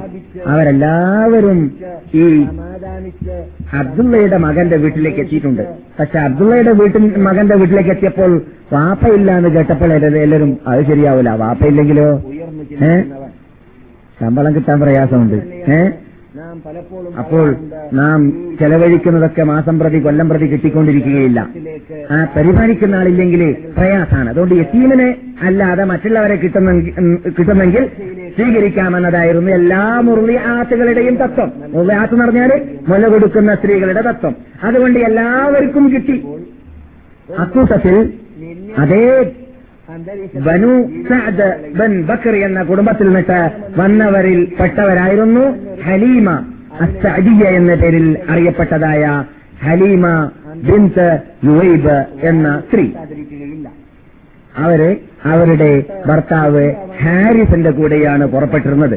ഹാരിസും ഭാര്യയും ഭർത്താവും കൂടി അവരുടെ നാട്ടിൽ ആ ദിവസങ്ങളിൽ ഇബിന് ഹിസാം റിപ്പോർട്ട് ചെയ്യുന്ന ചെയ്യുന്നതനുസരിച്ചും ഇബിന് ഇസ്ഹാഖ് റിപ്പോർട്ട് ചെയ്യുന്നതനുസരിച്ചും അതിനെ ഇബിന് കസീർ റഹ്മത്തുള്ളാഹി അലി കോട്ട് ചെയ്തുകൊണ്ട് അവരുടെ ഗ്രന്ഥത്തിൽ നിന്നിട്ട് അൽ ബിദായ നിഹായയിൽ കുറിച്ചതനുസരിച്ചിട്ടും മനസ്സിലാക്കാൻ സാധിക്കുന്നത് ആ, കാലഘട്ടത്തിൽ അഥവാ റസൂല്ലായി സലല്ലാഹു അലൈ വസലം തങ്ങൾ ജനിക്കപ്പെട്ടതായ ദിവസത്തിൽ അവർക്ക് മുല കൊടുക്കാൻ വേണ്ടി സ്ത്രീകൾ അന്വേഷിച്ചിരുന്നതായ ദിവസങ്ങളിൽ ആ ബനൂ സാദ് ഗോത്രത്തിൽ മഴയില്ലാത്തത് കാരണത്താൽ വരൾച്ച കൂടുതലായ സന്ദർഭമായിരുന്നു.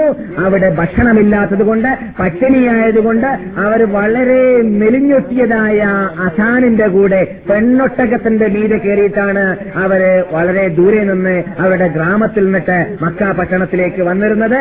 ആ ഒട്ടകത്തിന് ഭക്ഷണം കഴിക്കാനില്ലാത്തത് കൊണ്ട് തന്നെ ദിവസങ്ങൾ നീണ്ടുപോയിരുന്നു. എത്താൻ അവരുടെ കൂടെ ഉണ്ടായിരുന്ന ഹാരിസ് എന്ന ആ ഹലീമയുടെ ഭർത്താവിന്റെ ഇതേ ഹലീമയുടെ മകൻ അബ്ദുള്ളാക്ക് വരേക്കും ഭക്ഷണമില്ലാത്തത് കൊണ്ട് ഉറക്കം വരാറുണ്ടായിരുന്നില്ല എന്ന് പറഞ്ഞ പാലില്ലാത്തത് കൊണ്ട് മുലയിൽ പാലില്ലാത്തത് കൊണ്ട് ഉറക്കം വരാറുണ്ടായിരുന്നില്ല അവർക്ക്. അങ്ങനെ ക്ഷീണിച്ചിട്ടാണ് അവർ മക്കയിലേക്ക് എത്തിയത്. അത്രയും വരൾച്ച അവരുടെ നാട്ടിലുണ്ടായിരുന്നു. ഭക്ഷണം ഉണ്ടായിരുന്നില്ല ആ സന്ദർഭത്തിലാണ് അവർ മക്കയിലേക്ക് എത്തുന്നത്. അങ്ങനെ എത്തി നോക്കുമ്പോൾ അവർ ഏകദേശം ഉള്ള കുട്ടികളൊക്കെ അവിടുന്ന് ആ സീസണിലുള്ളത് പോയി കഴിഞ്ഞു. അവിടെ ശേഷിക്കുന്നത് ഒരു കുട്ടി മാത്രമാണ്. അത് അബ്ദുള്ളയുടെ മകനാണ്. അബ്ദുൽ മുത്തലിബിൽ കുടുംബത്തിൽപ്പെട്ട ആളാണ്. വാപ്പയില്ലാത്ത ആളാണ്. യസീമാണെന്ന് കേട്ടപ്പോൾ മൂപ്പത്തി പറയുകയാണ് മൂപ്പത്തിയെ കുറിച്ച് ഹലീമ പറയുകയാണ്. ഞാൻ തീരുമാനിച്ചു. എന്റെ ഭർത്താവിനോട് ഞാൻ പറഞ്ഞു അല്ലയോ ഹാരിസേ സംഗതി ഇപ്പൊ കുഴപ്പത്തിലാണ് നമ്മളാണെങ്കിൽ സാമ്പത്തികമായി യാതൊരു ശേഷിയില്ലാത്ത രൂപത്തിൽ വന്നതാണ്. ഇപ്പോൾ നമ്മുടെ മുമ്പിൽ മക്കളും കുട്ടികളും ഇല്ലതാനും. ഉള്ള കുട്ടികളൊക്കെ ശരിക്ക് സാമ്പത്തിക ശേഷി ഉള്ളവരുടെ കുടുംബത്തിൽ നിന്നിട്ട് മറ്റുള്ളവരൊക്കെ കൊണ്ടുപോയി. നമ്മുടെ കുടുംബത്തിൽ നിന്നിട്ട് തന്നെ നമ്മുടെ കബീലക്കാർ തന്നെ ബനൂ സാഹിബിന് ബക്രയിൽപ്പെട്ട സ്ത്രീകൾ തന്നെ പല കുട്ടികളെയും കൊണ്ടുപോയി. പക്ഷെ നമുക്ക് ഈ കുട്ടി മാത്രമേ ശേഷിക്കുന്നുള്ളൂ. ആരുമില്ലാതെ പോകുന്നത് ഒരു ഒരു ഒരു കുറവാണ്. അവിടെ പോയാൽ എടി എന്ന് പറഞ്ഞിട്ട് മറ്റുള്ള സ്ത്രീകൾ എന്നെ ആക്ഷേപിക്കൂലേ? നമുക്കൊരു ഐബാണ് കുറവാണ്. അതുകൊണ്ട് ഞാൻ ആരെയും കൊണ്ടുപോകാതെ ആരെയും കൂട്ടാതെ ഒരു കുട്ടിയും എനിക്ക് ഇല്ലാതെ നിനക്ക് പോകുന്നത് അത് ശരിയല്ല. അതുകൊണ്ട് യത്തീമായ ആണെങ്കിൽ യത്തീം. എന്റെ അഭിപ്രായത്തിൽ സ്വീകരിച്ചു കളയാമെന്നാണെന്ന് ഹലീമ ഭർത്താവിനോട് പറഞ്ഞപ്പോൾ ഹാരിസ് പറഞ്ഞു ഒരുപക്ഷെ അള്ളാഹു നമുക്ക് ആ കുട്ടിയിൽ വർക്കത്ത് ചെയ്തേക്കാൻ സാധ്യതയുണ്ട്. നാം കുട്ടിയെ കൊണ്ടുപോകാമെന്ന് തീരുമാനിച്ചു.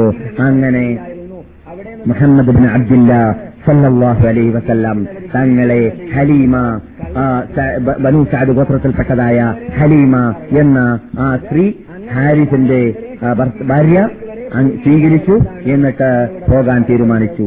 സ്വീകരിച്ച അതേ ദിവസത്തിൽ ഹരീമ പറയുകയാണ് ഞാൻ ആ കുട്ടിയെ സ്വീകരിച്ചതായ അഗ്രിമെന്റ് ഉണ്ടാക്കി. ഇത്ര വർഷത്തിൽ കൂടി മടക്കണം. ഒരു വർഷത്തിൽ ഇത്ര ചാർജ് ഇതൊക്കെ അഗ്രിമെന്റ് ഉണ്ടാവുമല്ലോ. വെറുതെ അല്ലല്ലോ. ഏഹ് ഇതൊരു ഇതാണ്. കൂലിക്ക് ജോലിയാണത് ഉദ്യോഗമാണ്. അപ്പോൾ ആ അഗ്രിമെന്റ് ഒക്കെ കഴിഞ്ഞിട്ട് കുട്ടിയെ ഞാൻ സ്വീകരിച്ചു. എന്നിട്ട് മുഹമ്മദ് ബിൻ അബ്ദുല്ലയെ സ്വീകരിച്ചിട്ട് ഞാൻ എന്റെ മടിയിലിരുത്തി ആദ്യമായിട്ടുള്ള പാലാണ് മടിയിലിരുത്തി ഇരുത്തി നോക്കുമ്പോൾ പെട്ടെന്ന് എന്റെ മുല മുമ്പത്തെ പോലെയല്ല ഹൗസ്ഫുള്ളായി നിറഞ്ഞ് ഒഴുകുകയാണ്. മുമ്പ് മുലയിൽ പാലേ ഉണ്ടായിരുന്നില്ല കാരണം എനിക്ക് കഴിക്കാൻ തന്നെ ഭക്ഷണമില്ല. പിന്നെ ഇവിടുന്ന് പാൽ വരിക. അങ്ങനെ പാൽ നിറഞ്ഞിട്ട് ഒഴുകാൻ ആരംഭിച്ചു. അങ്ങനെ മുഹമ്മദിന് ഞാൻ തീറ്റിച്ചു കുടിപ്പിച്ചു. മുഹമ്മദ് കുടിച്ചതിന്റെ പുറമെ എന്റെ മകൻ അബ്ദുള്ളയും കുടിച്ചു. അന്ന് രാത്രി സുഖകരമായിട്ടുള്ള ഉറക്കം എനക്കും എന്റെ ഭർത്താവിനും എന്റെ കുട്ടിക്കും ലഭിക്കുകയും ചെയ്തു. മുഹമ്മദിന് മുല ഊട്ടിയ ദിവസത്തിൽ ഫസ്റ്റ് ദിവസം തന്നെയാണ് ഈ പറയുന്നത്.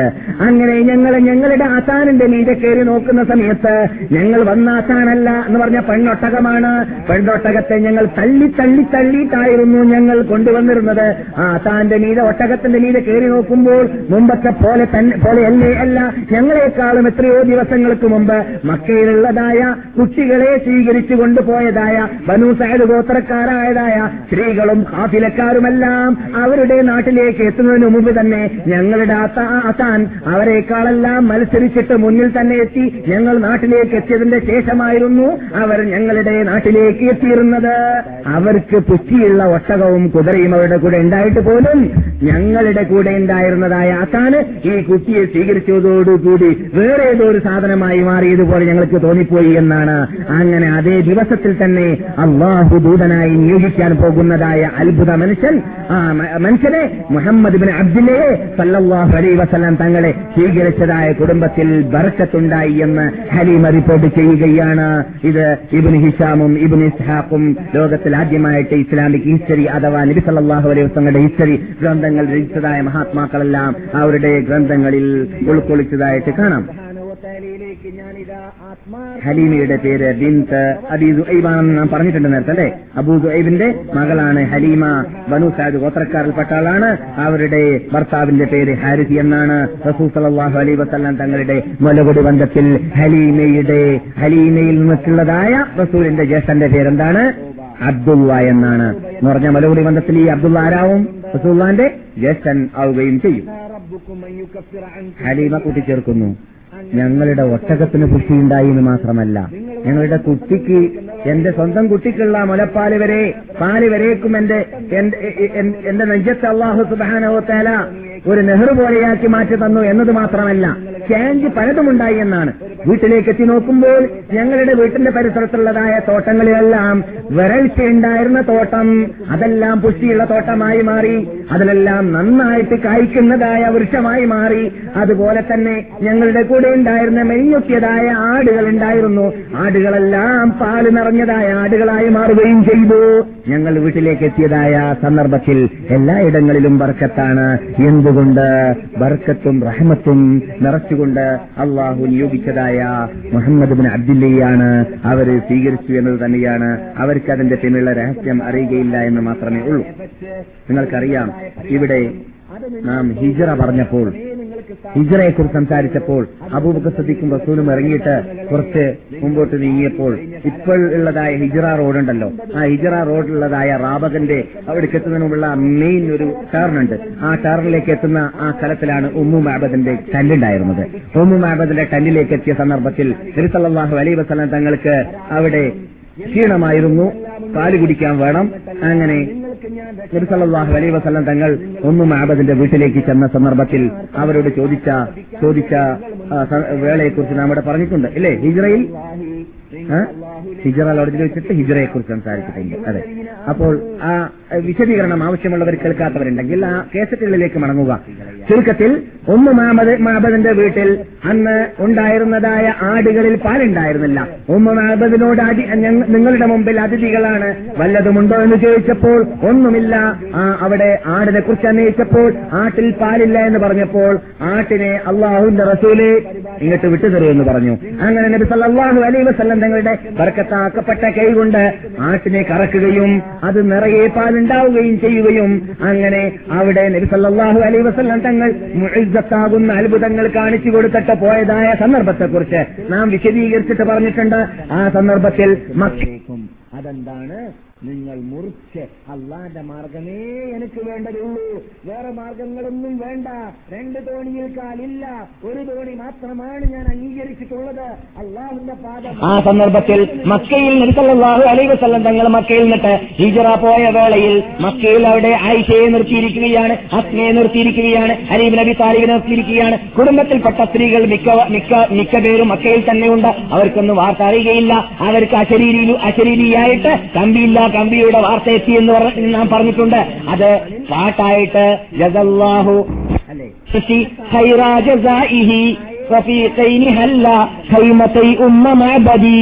എന്ന് അവർ ഈ പാട്ടിലൂടെയായിരുന്നു വാർത്ത കിട്ടിയിരുന്നത്. വാർത്ത കിട്ടാൻ അവിടെ ചാൻസ് ഇല്ലാത്തത് കൊണ്ട് ഇബിന് പറയുകയാണ് അതുപോലെ ഇബിനി ഇസ്ഹാഖും വേറെ മാർഗമില്ല. അവിടെ നബിയുന മുഹമ്മദ് സല്ലാഹു അലൈ വസല്ലം ഇവിടെയുള്ളത് വഴി വരാൻ അവിടെ മലക്ക് വരാൻ പറ്റൂലല്ലോ. മലക്ക് നബിമാർക്ക് മാത്രമേ വരികയുള്ളൂ. അപ്പോൾ അള്ളാഹു സുബാനോ താര ഇസ്ലാമാകുന്ന ഈ വിശുദ്ധ പ്രസ്ഥാനത്തിന്റെ ഈ എജാസുകൾ പലയിടങ്ങളിൽ പല രൂപത്തിൽ കാണിച്ചു കൊടുക്കുകയാണ്. അതിൽപ്പെട്ടതാണ് നബി പുറപ്പെട്ടിട്ട് എത്തിയോ ഇല്ലേ? എവിടേക്കെത്തി എന്ന വാർത്ത മക്കയിലുള്ളതായ അവിടെ ഒളിച്ചു നിൽക്കുന്ന രഹസ്യമായി ശത്രുക്കളുടെ ശരീരത്തിലിട്ട് രക്ഷപ്പെടാൻ വേണ്ടിയിട്ട് ഒളിച്ചു നിൽക്കുന്ന മുകളിൽ നിങ്ങൾക്ക് വിവരം കിട്ടിയില്ല. ആ വിവരം കിട്ടാൻ വേണ്ടിയിട്ട് ജിന്നുകളിലൂടെയാണ് വാർത്ത കിട്ടിയത് എന്ന് ചരിത്രകാരന്മാർ എഴുതി വെച്ചിരിക്കുകയാണ് ഈ സംഭവത്തെക്കുറിച്ച്. ഏതായാലും അതിൽ പറയുന്നത് എന്താണ്?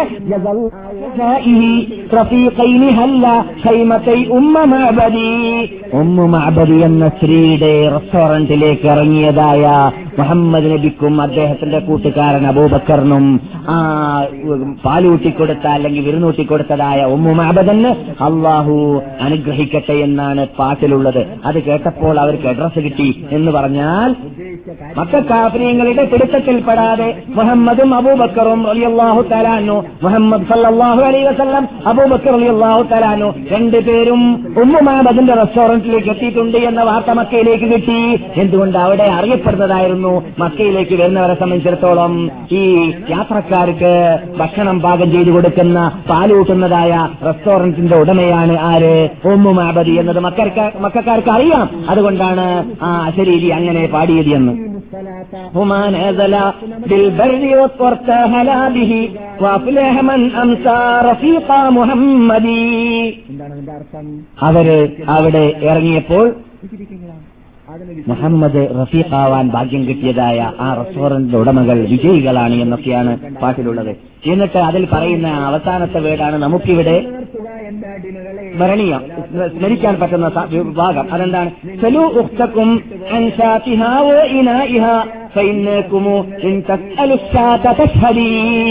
സലു ഉക്തക്കും നിങ്ങൾ നിങ്ങളുടെ കൂട്ടുകാരിയായ മാബദ് ഉമ്മ മാബദിനോട് ചോദിച്ചാൽ അവൾ പറയും എന്താണ് അവളുടെ വീട്ടിലുണ്ടായിരുന്നതായ മെലിഞ്ഞൊക്കിയ ആടുകൾക്ക് സംഭവിച്ചത്?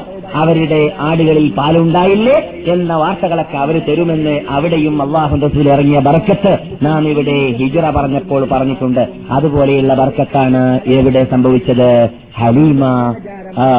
സഅദിയ എന്ന ആ റസൂലുള്ളാഹി സല്ലല്ലാഹു അലൈഹി വസല്ലം നിങ്ങൾക്ക് പാലൂട്ടിയതായ ഹലീമ ബിൻ അബീദു ഐബ എന്ന സ്ത്രീയുടെ വീട്ടിൽ ഉണ്ടായിരുന്നത്. ഈ ഹാരിസിന്റെ ഹാരിസ് ആരാണെന്ന് നാം പറഞ്ഞു? ഹലീമയുടെ ഭർത്താവാണ്.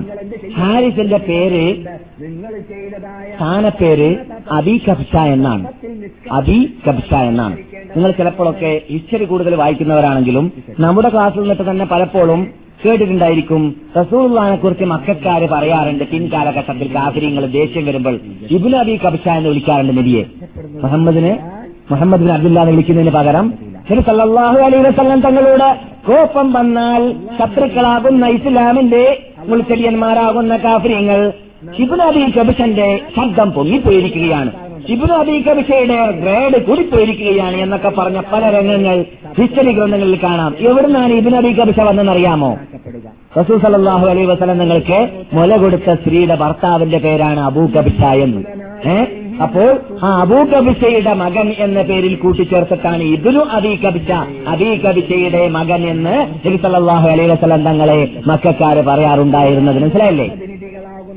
അത് ചീത്തപ്പേരുമല്ല. എന്തുകൊണ്ട്? ഈ പാലിന്റെ ഉടമാരാണ് ഭർ- ഭർത്താവാണല്ലോ. അതുകൊണ്ട് ഈ പാലിന്റെ ഉടമ ആരായി മാറുന്നു? ഇസ്ലാമിന്റെ നിയമം അനുസരിച്ചിട്ട് പാപ്പിയായി മാറുന്നു.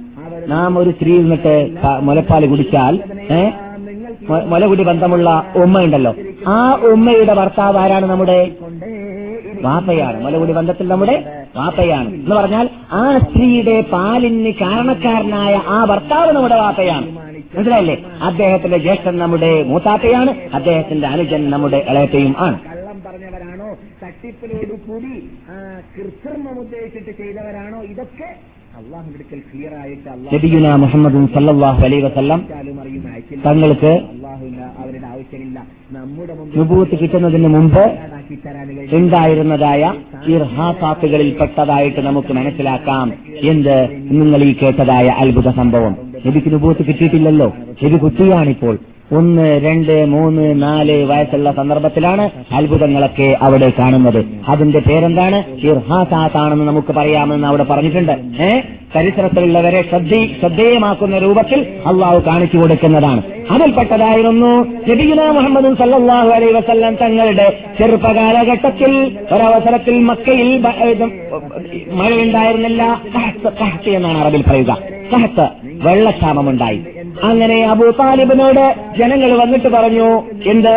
അബൂ താലിബ് വനു ഹാഷിം ഗോത്രത്തിന്റെ തലവനാണ്. അബൂ താലിബിനോട് മക്കാര് വന്നിട്ട് പറഞ്ഞു നമുക്ക് എന്ത് വേണം? മഴയ്ക്ക് വേണ്ടിയിട്ട് അള്ളാഹിനോട് പ്രാർത്ഥിക്കണം. അപ്പോൾ അബൂ താലിബ് കാബത്തിനെ പിന്നിൽ ഇരുന്നു കൊണ്ട് ചാരി ഇരുന്നു കൊണ്ട് നബിഗുന മുഹമ്മദ് സല്ലാഹു അലൈഹി വസ്ലം തങ്ങൾ കുട്ടി കുട്ടിപ്രായത്തിൽ നബിയുടെ കൈ പൊക്കിയിട്ട് ചുണ്ടാണി വിരലുകൊണ്ട് ആകാശത്തിലേക്ക് പൊക്കിയിട്ട് അബൂ താലിബ് അള്ളാഹുവിനോട് പറയുകയുണ്ടായി "ഏ, ഈ മകനെ മുമ്പിൽ വെച്ചിട്ട് നിന്നോട് ഞാൻ ചോദിക്കുന്നു ഞങ്ങൾക്ക് മഴ വേണമെന്ന്. നബിയോട് ചോദിക്കാൻ പറഞ്ഞു എന്നും മറ്റു പല വേറെ റിപ്പോർട്ടുകൾ കാണുന്നു. ഇതിന് അസാക്കിർ ഈ ഹദീസ് റിപ്പോർട്ട് ചെയ്യാനായിട്ട് കാണാം. അപ്പോൾ മഴ വർഷിച്ചിരുന്നു. നബി സല്ലല്ലാഹു നിങ്ങൾക്ക് രൂപത്തിൽ കിട്ടുന്നതിന് മുമ്പാണ് ഈ പറയുന്നത്. പ്രാർത്ഥിക്കുന്ന ആൾ മുസ്ലിമുമാണ്. പക്ഷേ യഥാർത്ഥത്തിൽ പ്രാർത്ഥിക്കുന്ന ആളാരാണ്? നബിഗുന മുഹമ്മദ് സല്ലാഹു അലൈഹി അപ്പോൾ രൂപത്തിൽ കിട്ടുന്നതിന് മുമ്പ് നബിഗുന മുഹമ്മദ് സല്ലാഹു അലൈ വസല്ലം തങ്ങളുടെ കൈപിടിച്ചിട്ട് കാബത്തിന്റെ മുമ്പിൽ വെച്ചിട്ട് പ്രാർത്ഥിച്ചപ്പോൾ മഴ വർഷിപ്പിക്കപ്പെട്ടതായ സംഭവം ഹദീസിൽ കാണാം. നിങ്ങളുടെ ചുമതലയാണ്. അതുകൊണ്ട് തന്നെ അബു താലിബ് നബി സല്ലാഹു അലൈ വസ്ലാം തങ്ങളെ ശുചീകീർത്തനം ചെയ്തുകൊണ്ട് പാട്ട് പാടിയ വേളയിൽ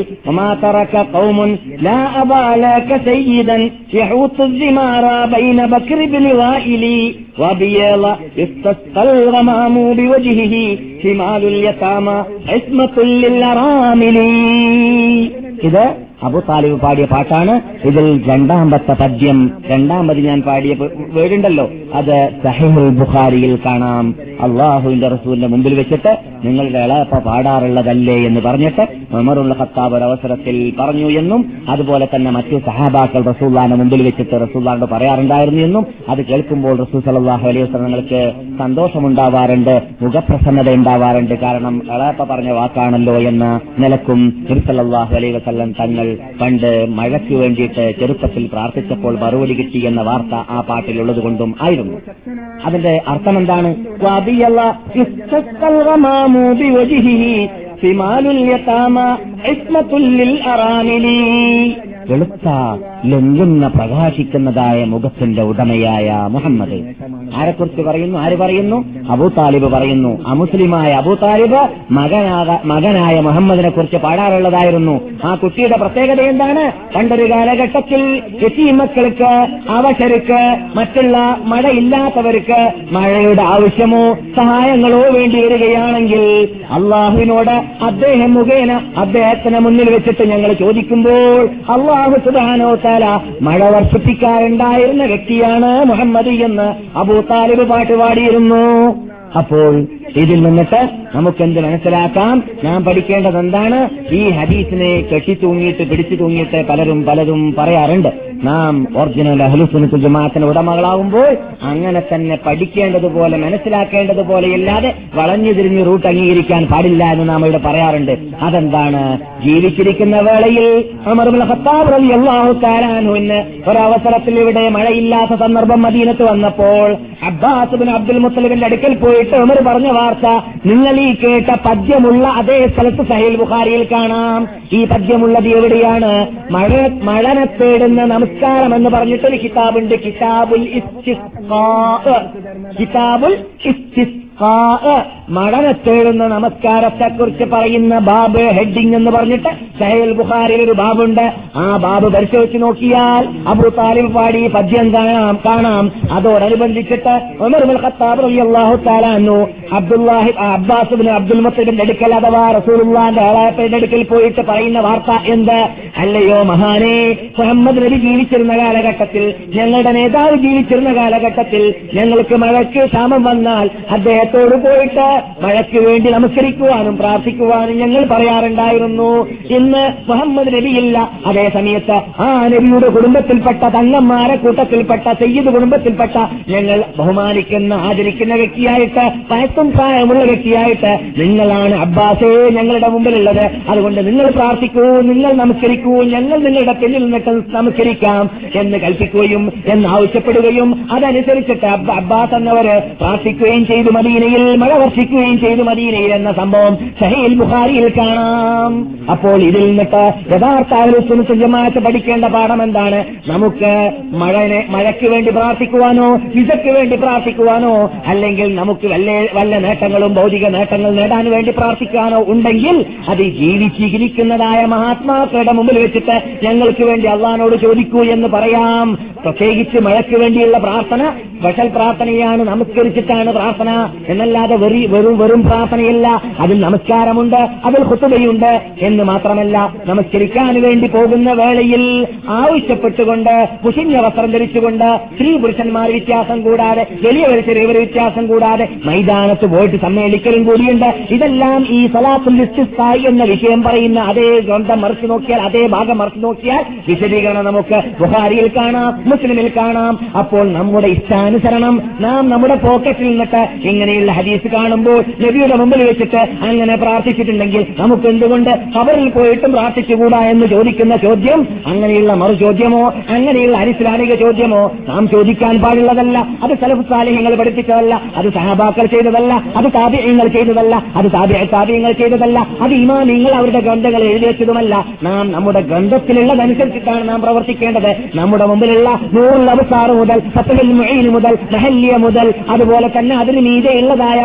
പണ്ഡിതന്മാരെല്ലാം കോളേജിൽ പോയിട്ട് നമ്മുടെ നാട്ടിലുള്ളതായ പണ്ഡിതന്മാർ ഷാഫി പണ്ഡിതന്മാർ കോളേജിൽ പോയിട്ട് പഠിപ്പിക്കുന്നതായ പഠിക്കുന്നതായ ഗ്രന്ഥങ്ങൾ മുഴുവൻ പരിശോധിച്ചാൽ മഴയ്ക്ക് ആവശ്യം വന്നാൽ നാട്ടിലുള്ള നേതാവായ പണ്ഡിതനായ മഹാനായ ഇമാമായ ശക്തിയോട് പോയി പറഞ്ഞിട്ട് അദ്ദേഹത്തിന്റെ അദ്ദേഹത്തിന്റെ പിന്നിൽ അണിനിറന്നുകൊണ്ട് നമസ്കാരം എന്ന പേരിലുള്ള നമസ്കാരം നമസ്കരിച്ചിട്ട് പ്രാർത്ഥിക്കുകയാണ് വേണ്ടത്. എന്നല്ലാതെ പതാക പിടിച്ചിട്ട് ഖബറിലേക്ക് ക്യൂ നിൽക്കുക എന്നത് ഇസ്ലാം പഠിപ്പിച്ചിട്ടില്ല. ഖബർ ജിയാർത്ത് സുന്നത്ത് സുന്നത്താണ് എന്നതൊക്കെ നമുക്ക് പരിചയമുള്ളതാണ്. അത് ഇസ്ലാം എതിർക്കുന്ന കാര്യവുമല്ല. പക്ഷേ മഴയ്ക്ക് മഴയ്ക്ക് വേണ്ടിയിട്ടോ അല്ലെങ്കിൽ ഏത് നേട്ടങ്ങൾക്ക് വേണ്ടിയിട്ടോ നാം ക്യൂ നിൽക്കേണ്ടത് ഖബറിലേക്കല്ല. പിന്നെയോ പരലോകം ശ്രമിക്കാൻ വേണ്ടിയാണ് ഖബറിലേക്ക് ചെല്ലേണ്ടത്. അവർക്ക് വേണ്ടി പ്രാർത്ഥിക്കാൻ വേണ്ടിയാണ് ഖബറിലേക്ക് ചെല്ലേണ്ടത്. അവർക്ക് സലാം പറയാൻ വേണ്ടിയാണ് ഖബറിലേക്ക് ചെല്ലേണ്ടത്. എന്നല്ലാതെ മറ്റു വളഞ്ഞു തിരിഞ്ഞ മാർഗങ്ങൾ അഹ്ലുസുന്നത്തുൽ ജമാഅത്തിന് അറിയുകയില്ല. അത് അഹ്ലുസുന്നത്തുൽ ജമാഅത്തിന്റെ ശത്രുക്കൾക്ക് മാത്രമേ അറിയുകയുള്ളൂ. അതിന് തെളിവായിട്ട് ഇതേ ബുഹാരിലുള്ള ഹദീസിന്റെ വിശദീകരണത്തിൽ ഇബ്നു ഹജർ അസ്കലാനി റഹമത്തുല്ലാഹി അലൈഹി പറയുന്നതായ ഒരു വാക്കിനെ ചിലവർ ഉദ്ധരിച്ചിട്ട് പ്രസംഗിക്കുന്നതായ ധാരാളം ഡസൻ കണക്കിൽ കേസറ്റുകൾ കേരളത്തിൽ നിന്നിട്ട് ഇവിടെ വരാറുണ്ട്. പല സുഹൃത്തുക്കളെ എനിക്ക് കൊണ്ടുതരാറുമുണ്ട് ആ കേസറ്റുകൾ പരിശോധിച്ചാൽ അതിൽ ഉമർബുൽ ഖത്താബിന്റെ കാലഘട്ടത്തിൽ ഇവിടെ മഴക്ക് ക്ഷാമം വന്നപ്പോൾ ഒരു മനുഷ്യൻ വന്നിട്ട് റസൂള്ളാന്റെ കബറെടുക്കിലേക്ക് ചെന്നുവെന്നും എന്നിട്ട് അദ്ദേഹം റസൂള്ളാനോട് റസൂലേ ഇവിടെ മഴയ്ക്ക് വേണ്ടിയിട്ട് ഞങ്ങൾക്ക് ആ ക്ഷാമം വന്നുപോയി. അതുകൊണ്ട് നിങ്ങൾ പ്രതിവിധി പ്രതിവിധി കണ്ടെത്തണമെന്ന് റസൂള്ളാനോട് പറഞ്ഞുവെന്നും എന്നിട്ട് അദ്ദേഹത്തിന് അദ്ദേഹത്തിന്റെ ആ റസൂലിന്റെ കബന്റെ അടുക്കൽ നിന്നിട്ടുള്ള പ്രാർത്ഥന കാരണത്താൽ അദ്ദേഹം കിനാവ് കണ്ടു എന്നൊരു റിപ്പോർട്ട് അല്ലെങ്കിൽ അദ്ദേഹത്തിനോട് അദ്ദേഹത്തിനോട് നിങ്ങൾക്ക് ഉത്തരങ്ങൾ ലഭിക്കപ്പെട്ടു എന്നത് പിന്നെ ഉമറിന്റെ അടുക്കൽ പോയാൽ കിട്ടുമെന്നത് മറ്റൊരു റിപ്പോർട്ട്. അങ്ങനെ പല സൈസിലുള്ള റിപ്പോർട്ടുകൾ വളച്ചൊടിഞ്ഞ റിപ്പോർട്ടുകൾ പറഞ്ഞിട്ട് വളച്ചൊടിച്ച റിപ്പോർട്ടുകൾ പറഞ്ഞിട്ട് ആൾക്കാരെ കവളിപ്പിക്കുന്നതായ കേസറ്റുകൾ ഇവിടെ കേൾക്കാം. അവിടെ പറയുന്നത് എന്താണ് ഒരു സഹാബിയാണ് അവിടെ റസൂള്ളാന്റെ ഹവറത്തിലേക്ക് പോയത് എന്ന ഒരു കൃത്രിമമാണ്. വളരെ അടിവരയിട്ട് നിങ്ങൾ മനസ്സിലാക്കണം. ഇവിടെ ഡസം കണക്കിൽ കേസറ്റുകൾ ഈ പ്രശ്നം ചർച്ച ചെയ്യുന്നത് നമ്മുടെ നാട്ടിൽ നിന്നിട്ട് വരാറുണ്ട്. ഞാൻ ചീത്ത പറയുന്നതല്ല ആക്ഷേപിക്കുന്നതല്ല. അള്ളാഹുവിന്റെ റസൂലിന്റെ അടുക്കൽ വന്നിട്ട് ഒരാൾ മഴയ്ക്ക് വേണ്ടിയിട്ട് പ്രാർത്ഥിച്ചു എന്ന് പറയുന്നതായ ആ ഹദീസ് ഉണ്ടല്ലോ. ആ ഹദീസ് ഇബിനു അബിഷൈബ റിപ്പോർട്ട് ചെയ്യുന്ന ഹദീസാണ്. ആ ഹദീസിൽ ഒരു മനുഷ്യൻ എന്നാണ് പറയുന്നത്. ഒരു മനുഷ്യൻ എന്നാണ് പറയുന്നത്. ഈ മനുഷ്യൻ ഒരു സഹാബിയാണ് എന്ന് പിന്നൊരാൾ പറഞ്ഞിട്ടുണ്ട് എന്നാണ് കേസറ്റിന്റെ ഉടമ നമ്മുടെ നാട്ടിൽ നിന്ന് വരുന്ന കേസറ്റിന്റെ ഉടമ പറയാറുള്ളത്. ആ സഹാബിയുടെ പേരും പറയുന്നുണ്ട് ബിലാലുബുനിൽ ഹറസി എന്നോ ബിലാലുബുനിൽ ഹാരിസി എന്നോ ആണ് ആ സഹാബിയുടെ പേര് എന്നാണ്. ഇന്ന് രാത്രി ഞാൻ പ്രത്യേകിച്ച് ഇത് വിശദീകരണം വന്നു പോയാൽ പറയാൻ വേണ്ടിയിട്ട് അദ്ദേഹത്തിന്റെ ഹിസ്റ്ററിയെക്കുറിച്ച് ഈ ബിലാലുബുൽ ഹാരിസി എന്ന സഹാബി തന്നെയാണോ റസൂലുള്ളാന്റെ കബറടുക്കിലേക്ക് പോയി എന്ന് പറയുന്ന ഈ കേസറ്റുകാരൻ കരഞ്ഞ് അട്ടഹാസിച്ച് പറയുന്നത് ശരിയാണോ എന്നത് മനസ്സിലാക്കാൻ വേണ്ടിയിട്ട് ഞാൻ അന്വേഷിച്ചു നോക്കുമ്പോൾ യൂസുഫ് എന്ന പേരിൽ ഒരു വ്യക്തിയാണ് ഈ വാർത്ത പറഞ്ഞത് എന്നാണ് കാണുന്നത്. യൂസുഫ് പടുക്കള്ളനാണ് എന്നാണ് നമ്മുടെ ഇമാമിങ്ങൾ പറഞ്ഞിട്ടുള്ളത്. ആ. പരിശോധിക്കാൻ ആവശ്യമുണ്ടെങ്കിൽ എട്ട് വാല്യമുള്ള ഇബിൻ അബിഹാസമന്റെ ഗ്രന്ഥവും അതുപോലെ തന്നെ ഒൻപത് വാല്യമുള്ളതായ ഇബിൻ ഹിബാന്റെ ഗ്രന്ഥവും മദീനയിലുള്ളതായ ലൈബ്രറികളിലെല്ലാം കിട്ടാം.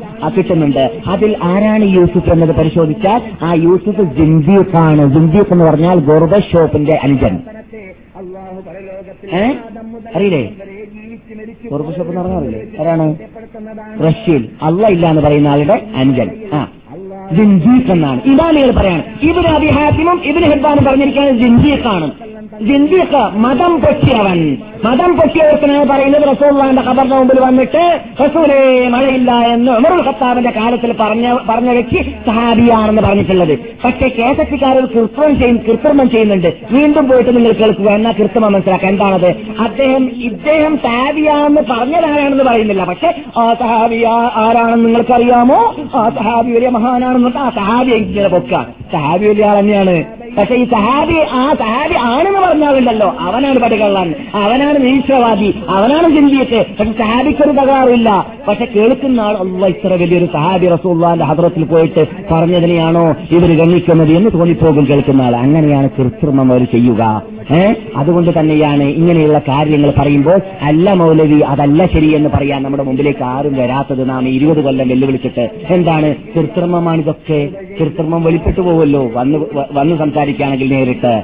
അതുകൊണ്ട് നിങ്ങൾ സത്യം മനസ്സിലാക്കുക. ഇങ്ങനെയുള്ള സംഭവം പറയുമ്പോൾ അഥവാ അബൂ താലിബ് റസൂലുള്ളാഹി സല്ലല്ലാഹു അലൈഹി വസല്ലം തങ്ങളുടെ കൈ പിടിച്ചിട്ട് അള്ളഹാനോട് ചോദിച്ചിരുന്നു ഇന്നും നമുക്ക് എന്ത് ചെയ്യാം? മഹാത്മാക്കളോട് പോയിട്ട് നാം മഹാത്മാക്കളാണെന്ന് മനസ്സിലാക്കുന്ന ആ ദുആക്ക് ഉത്തരം കിട്ടുമെന്ന് നമുക്ക് ബോധമുള്ള ആൾക്കാരോട് ഞങ്ങൾക്ക് വേണ്ടി പ്രാർത്ഥിക്കണമെന്ന് പറയാം. അതുപോലെ മഴയ്ക്ക് വേണ്ടി പ്രാർത്ഥിക്കാൻ വേണ്ടിയും പറയാം. അതൊന്നും ഇസ്ലാം എതിർക്കുന്ന കാര്യം അല്ല. കെട്ടുപോകരുത്.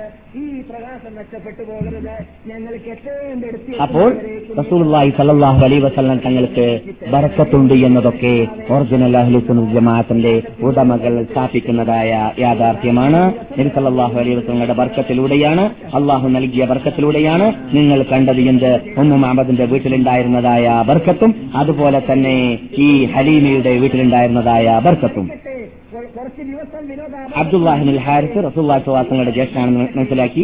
അതുപോലെ തന്നെ നബിഗുന മുഹമ്മദ് സല്ലല്ലാഹു അലൈഹി വസല്ലം തങ്ങൾക്ക് ഹലീമ എന്ന സ്ത്രീയിൽ നിന്നിട്ട് മുല കുടിച്ച ആ ഹലീമയ്ക്ക് വേറൊരു വേറെ രണ്ട് പെൺമക്കൾ ഉണ്ടായിട്ടുണ്ട് ആ പെൺമക്കൾ റസൂലുള്ളാന്റെ പങ്കന്മാരാണ് ഒന്ന് അനീസയാണ് അനീസ ബിൻസുൽ ഹാരിസ്. പിന്നൊന്ന് ഹുസാഫ എന്നോ ഹുസാമ എന്നോ പറയുന്നുണ്ടെങ്കിലും അവരുടെ പേര് ലോകത്തിൽ അറിയപ്പെടൽ ഷെയ്മ എന്നാണ്. നാം ഇവിടെ പലപ്പോഴും പറഞ്ഞിട്ടുണ്ട് ഷെയ്മാന്റെ പേര്. പേര് വെക്കാൻ പറ്റുമെന്നും പറഞ്ഞിട്ടുണ്ട്. ആർക്കെങ്കിലും പെൺകുട്ടികൾ ഉണ്ടാകുകയാണെങ്കിൽ അള്ളാൻ റസൂന്റെ മുലകുടി ബന്ധത്തിൽ പങ്ങളാണ് ഷെയ്മ. ഷെയ്മ എന്ന ആ മഹദി അവരുടെ കൂട്ടത്തിൽ മുഹമ്മദ് എന്ന ആ കലിമത്ത് തൗഹീദ് ചെല്ലാനുള്ള ഭാഗ്യം കിട്ടിയതായ റസൂള്ളാന്റെ പങ്ങളും കൂടിയാണ്. റസൂള്ളാന്റെ പങ്ങന്മാരുടെ മലകുടി ബന്ധത്തിലുള്ള പങ്ങന്മാരുടെ കൂട്ടത്തിൽ എപ്പോഴാണത്? ഹിജറയുടെ എട്ടാമത്തെ വർഷത്തിൽ വസതികൾ വന്ന വേളയിൽ മുസ്ലിങ്ങൾ പലയിടങ്ങളിലും ചെന്നിട്ട് പലയിടങ്ങളിലും മുസ്ലിങ്ങൾ കീഴടക്കിയതായ സ്ഥലത്ത് നബി സല്ലല്ലാഹു അലൈഹി വസല്ലം തങ്ങളുടെ ഷെയ്മ എന്നതായ പെങ്ങളെ പിടികൂടി പിടികൂടിയിട്ട് അഭയാർത്ഥിയായിട്ട് കൊണ്ടുവന്നപ്പോൾ അവർ പറയുകയുണ്ടായി നിങ്ങളുടെ സാഹിബാകുന്ന നിങ്ങളുടെ കൂട്ടുകാരനാകുന്ന നിങ്ങളുടെ ദൂതനാകുന്ന നിങ്ങളുടെ നേതാവാകുന്ന മുഹമ്മദിന്റെ പെങ്ങളാണ് ഞാനെന്ന് അവർ പറഞ്ഞു. അപ്പോൾ അവർ അങ്ങനെയാണെങ്കിൽ ആവട്ടെ നിങ്ങളെ ഞങ്ങൾ മുഹമ്മദിന്റെ അടുക്കലേക്ക് തന്നെ ഞങ്ങളുടെ ദൂതന്റെ അടുക്കലേക്ക് തന്നെ കൊണ്ടുപോകാം. അവിടെ നിന്ന് തീരുമാനിക്കാമെന്ന് പറഞ്ഞിട്ട് ബന്ധനസ്ഥരാക്കിയിട്ട് തന്നെ അവർ റസൂലുള്ളാഹി സല്ലാഹു അലൈഹി വസല്ലം തങ്ങളുടെ ഹദ്രത്തിലേക്ക് ഹാജരാക്കപ്പെട്ടു. അവരോട് ചോദിച്ചു അവർ അവർ പറഞ്ഞു ഞാൻ നിങ്ങളുടെ പെങ്ങളാണെന്ന്. എന്താണ് തെളിവ് എന്ന് ചോദിച്ചു. നിങ്ങൾ അവിടെ താമസിച്ചത് നാല് വർഷമാണ്. നാല് നാല് വയസ്സ് പ്രായമുള്ള സമയത്താണ്. അപ്പോൾ നാല് വയസ്സ് പ്രായമുള്ള സമയത്തുള്ളതൊക്കെ ഓർമ്മയിലുണ്ടാവും. ഞാൻ കഴിഞ്ഞ ഇന്നലെ അല്ല ഞാൻ രാത്രി ലേഡീസ് ക്ലാസ്സിൽ സംസാരിച്ചപ്പോൾ പറഞ്ഞതായി ഓർക്കുന്നുണ്ട്. അതിൽ വന്ന ചില സുഹൃത്തുക്കളെ ഞാൻ മുമ്പിൽ കാണുന്നുണ്ട്. എന്ത്? ചെറുപ്പത്തിൽ തന്നെ കുട്ടികൾക്ക് മൂന്ന് വയസ്സിലൊക്കെ ആയി കഴിഞ്ഞാൽ പലവരും റൂം അടച്ചിട്ടോ അവരെ ഉറക്കിയിട്ടോ ഫിലിം കാണാനൊക്കെ പോകുന്നവരുണ്ട്. ഡിഷ് വന്നതിന് ശേഷം പ്രത്യേകിച്ച് പല ഫിലിം കുട്ടികൾ കണ്ടുപോകണ്ടെന്നൊക്കെ പേടിയുള്ളവരുണ്ടല്ലോ. അങ്ങനെയുള്ളവർ എന്ത് കാട്ടും? കുട്ടികൾ എങ്ങനെയെങ്കിലും ഉറക്കി കിട്ടണം. ഉറക്കി കിട്ടാൻ വേണ്ടിയിട്ട് അവർ പാടുപെടും. കാര്യമില്ല.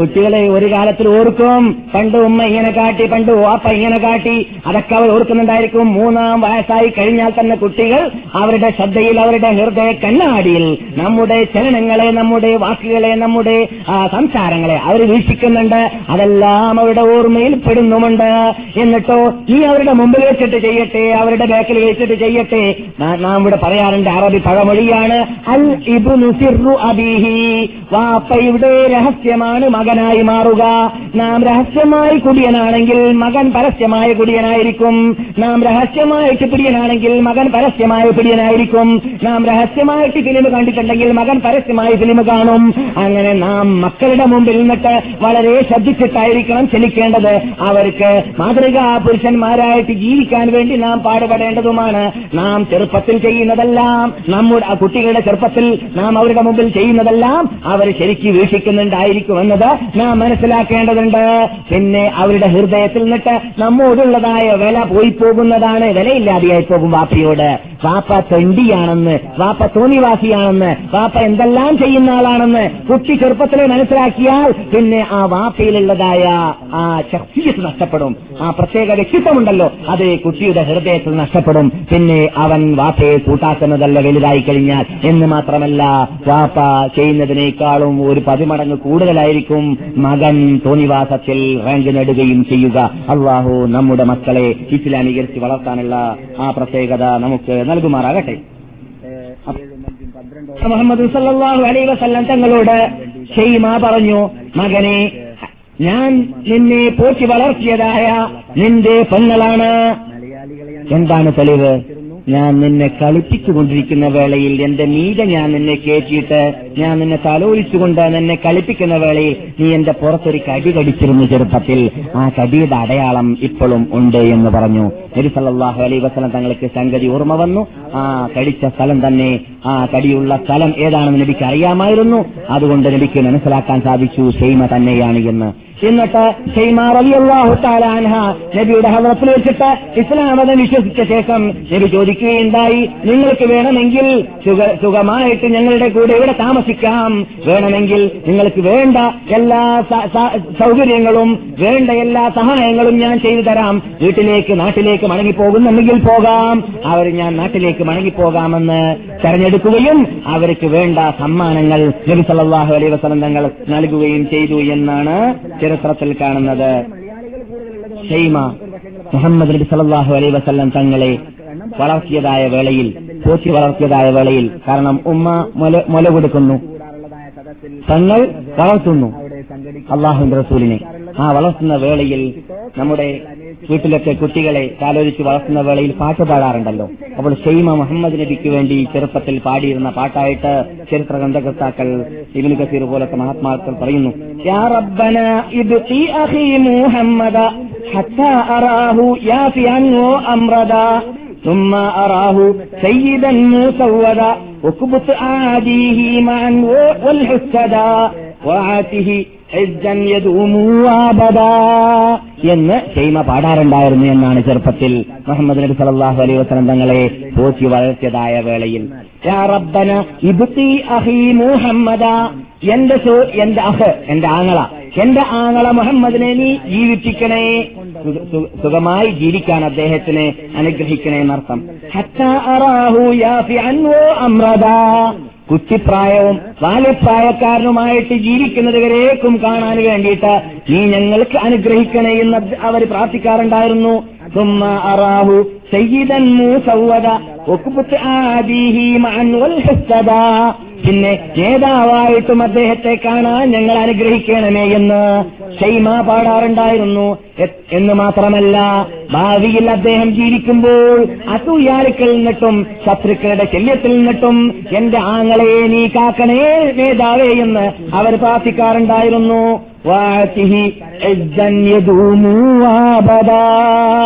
നീണ്ടു നിൽക്കുന്നതായ അഭിമാനവും എന്റെ ആങ്ങൾക്ക് നീ നൽകണേ രക്ഷിതാവേ എന്ന് ഷെയ്മ പ്രാർത്ഥിച്ചിരുന്നു. ഷെയ്മയുടെ പ്രാർത്ഥന അള്ളാഹു ശരിക്ക് സ്വീകരിച്ചിട്ടുണ്ട് എന്നത് കണ്ടു. ലോകനേതാവായി വാഴുകയും ചെയ്തു. നബിഗുന മുഹമ്മദ് സല്ലല്ലാഹു അലൈഹി വസല്ലം.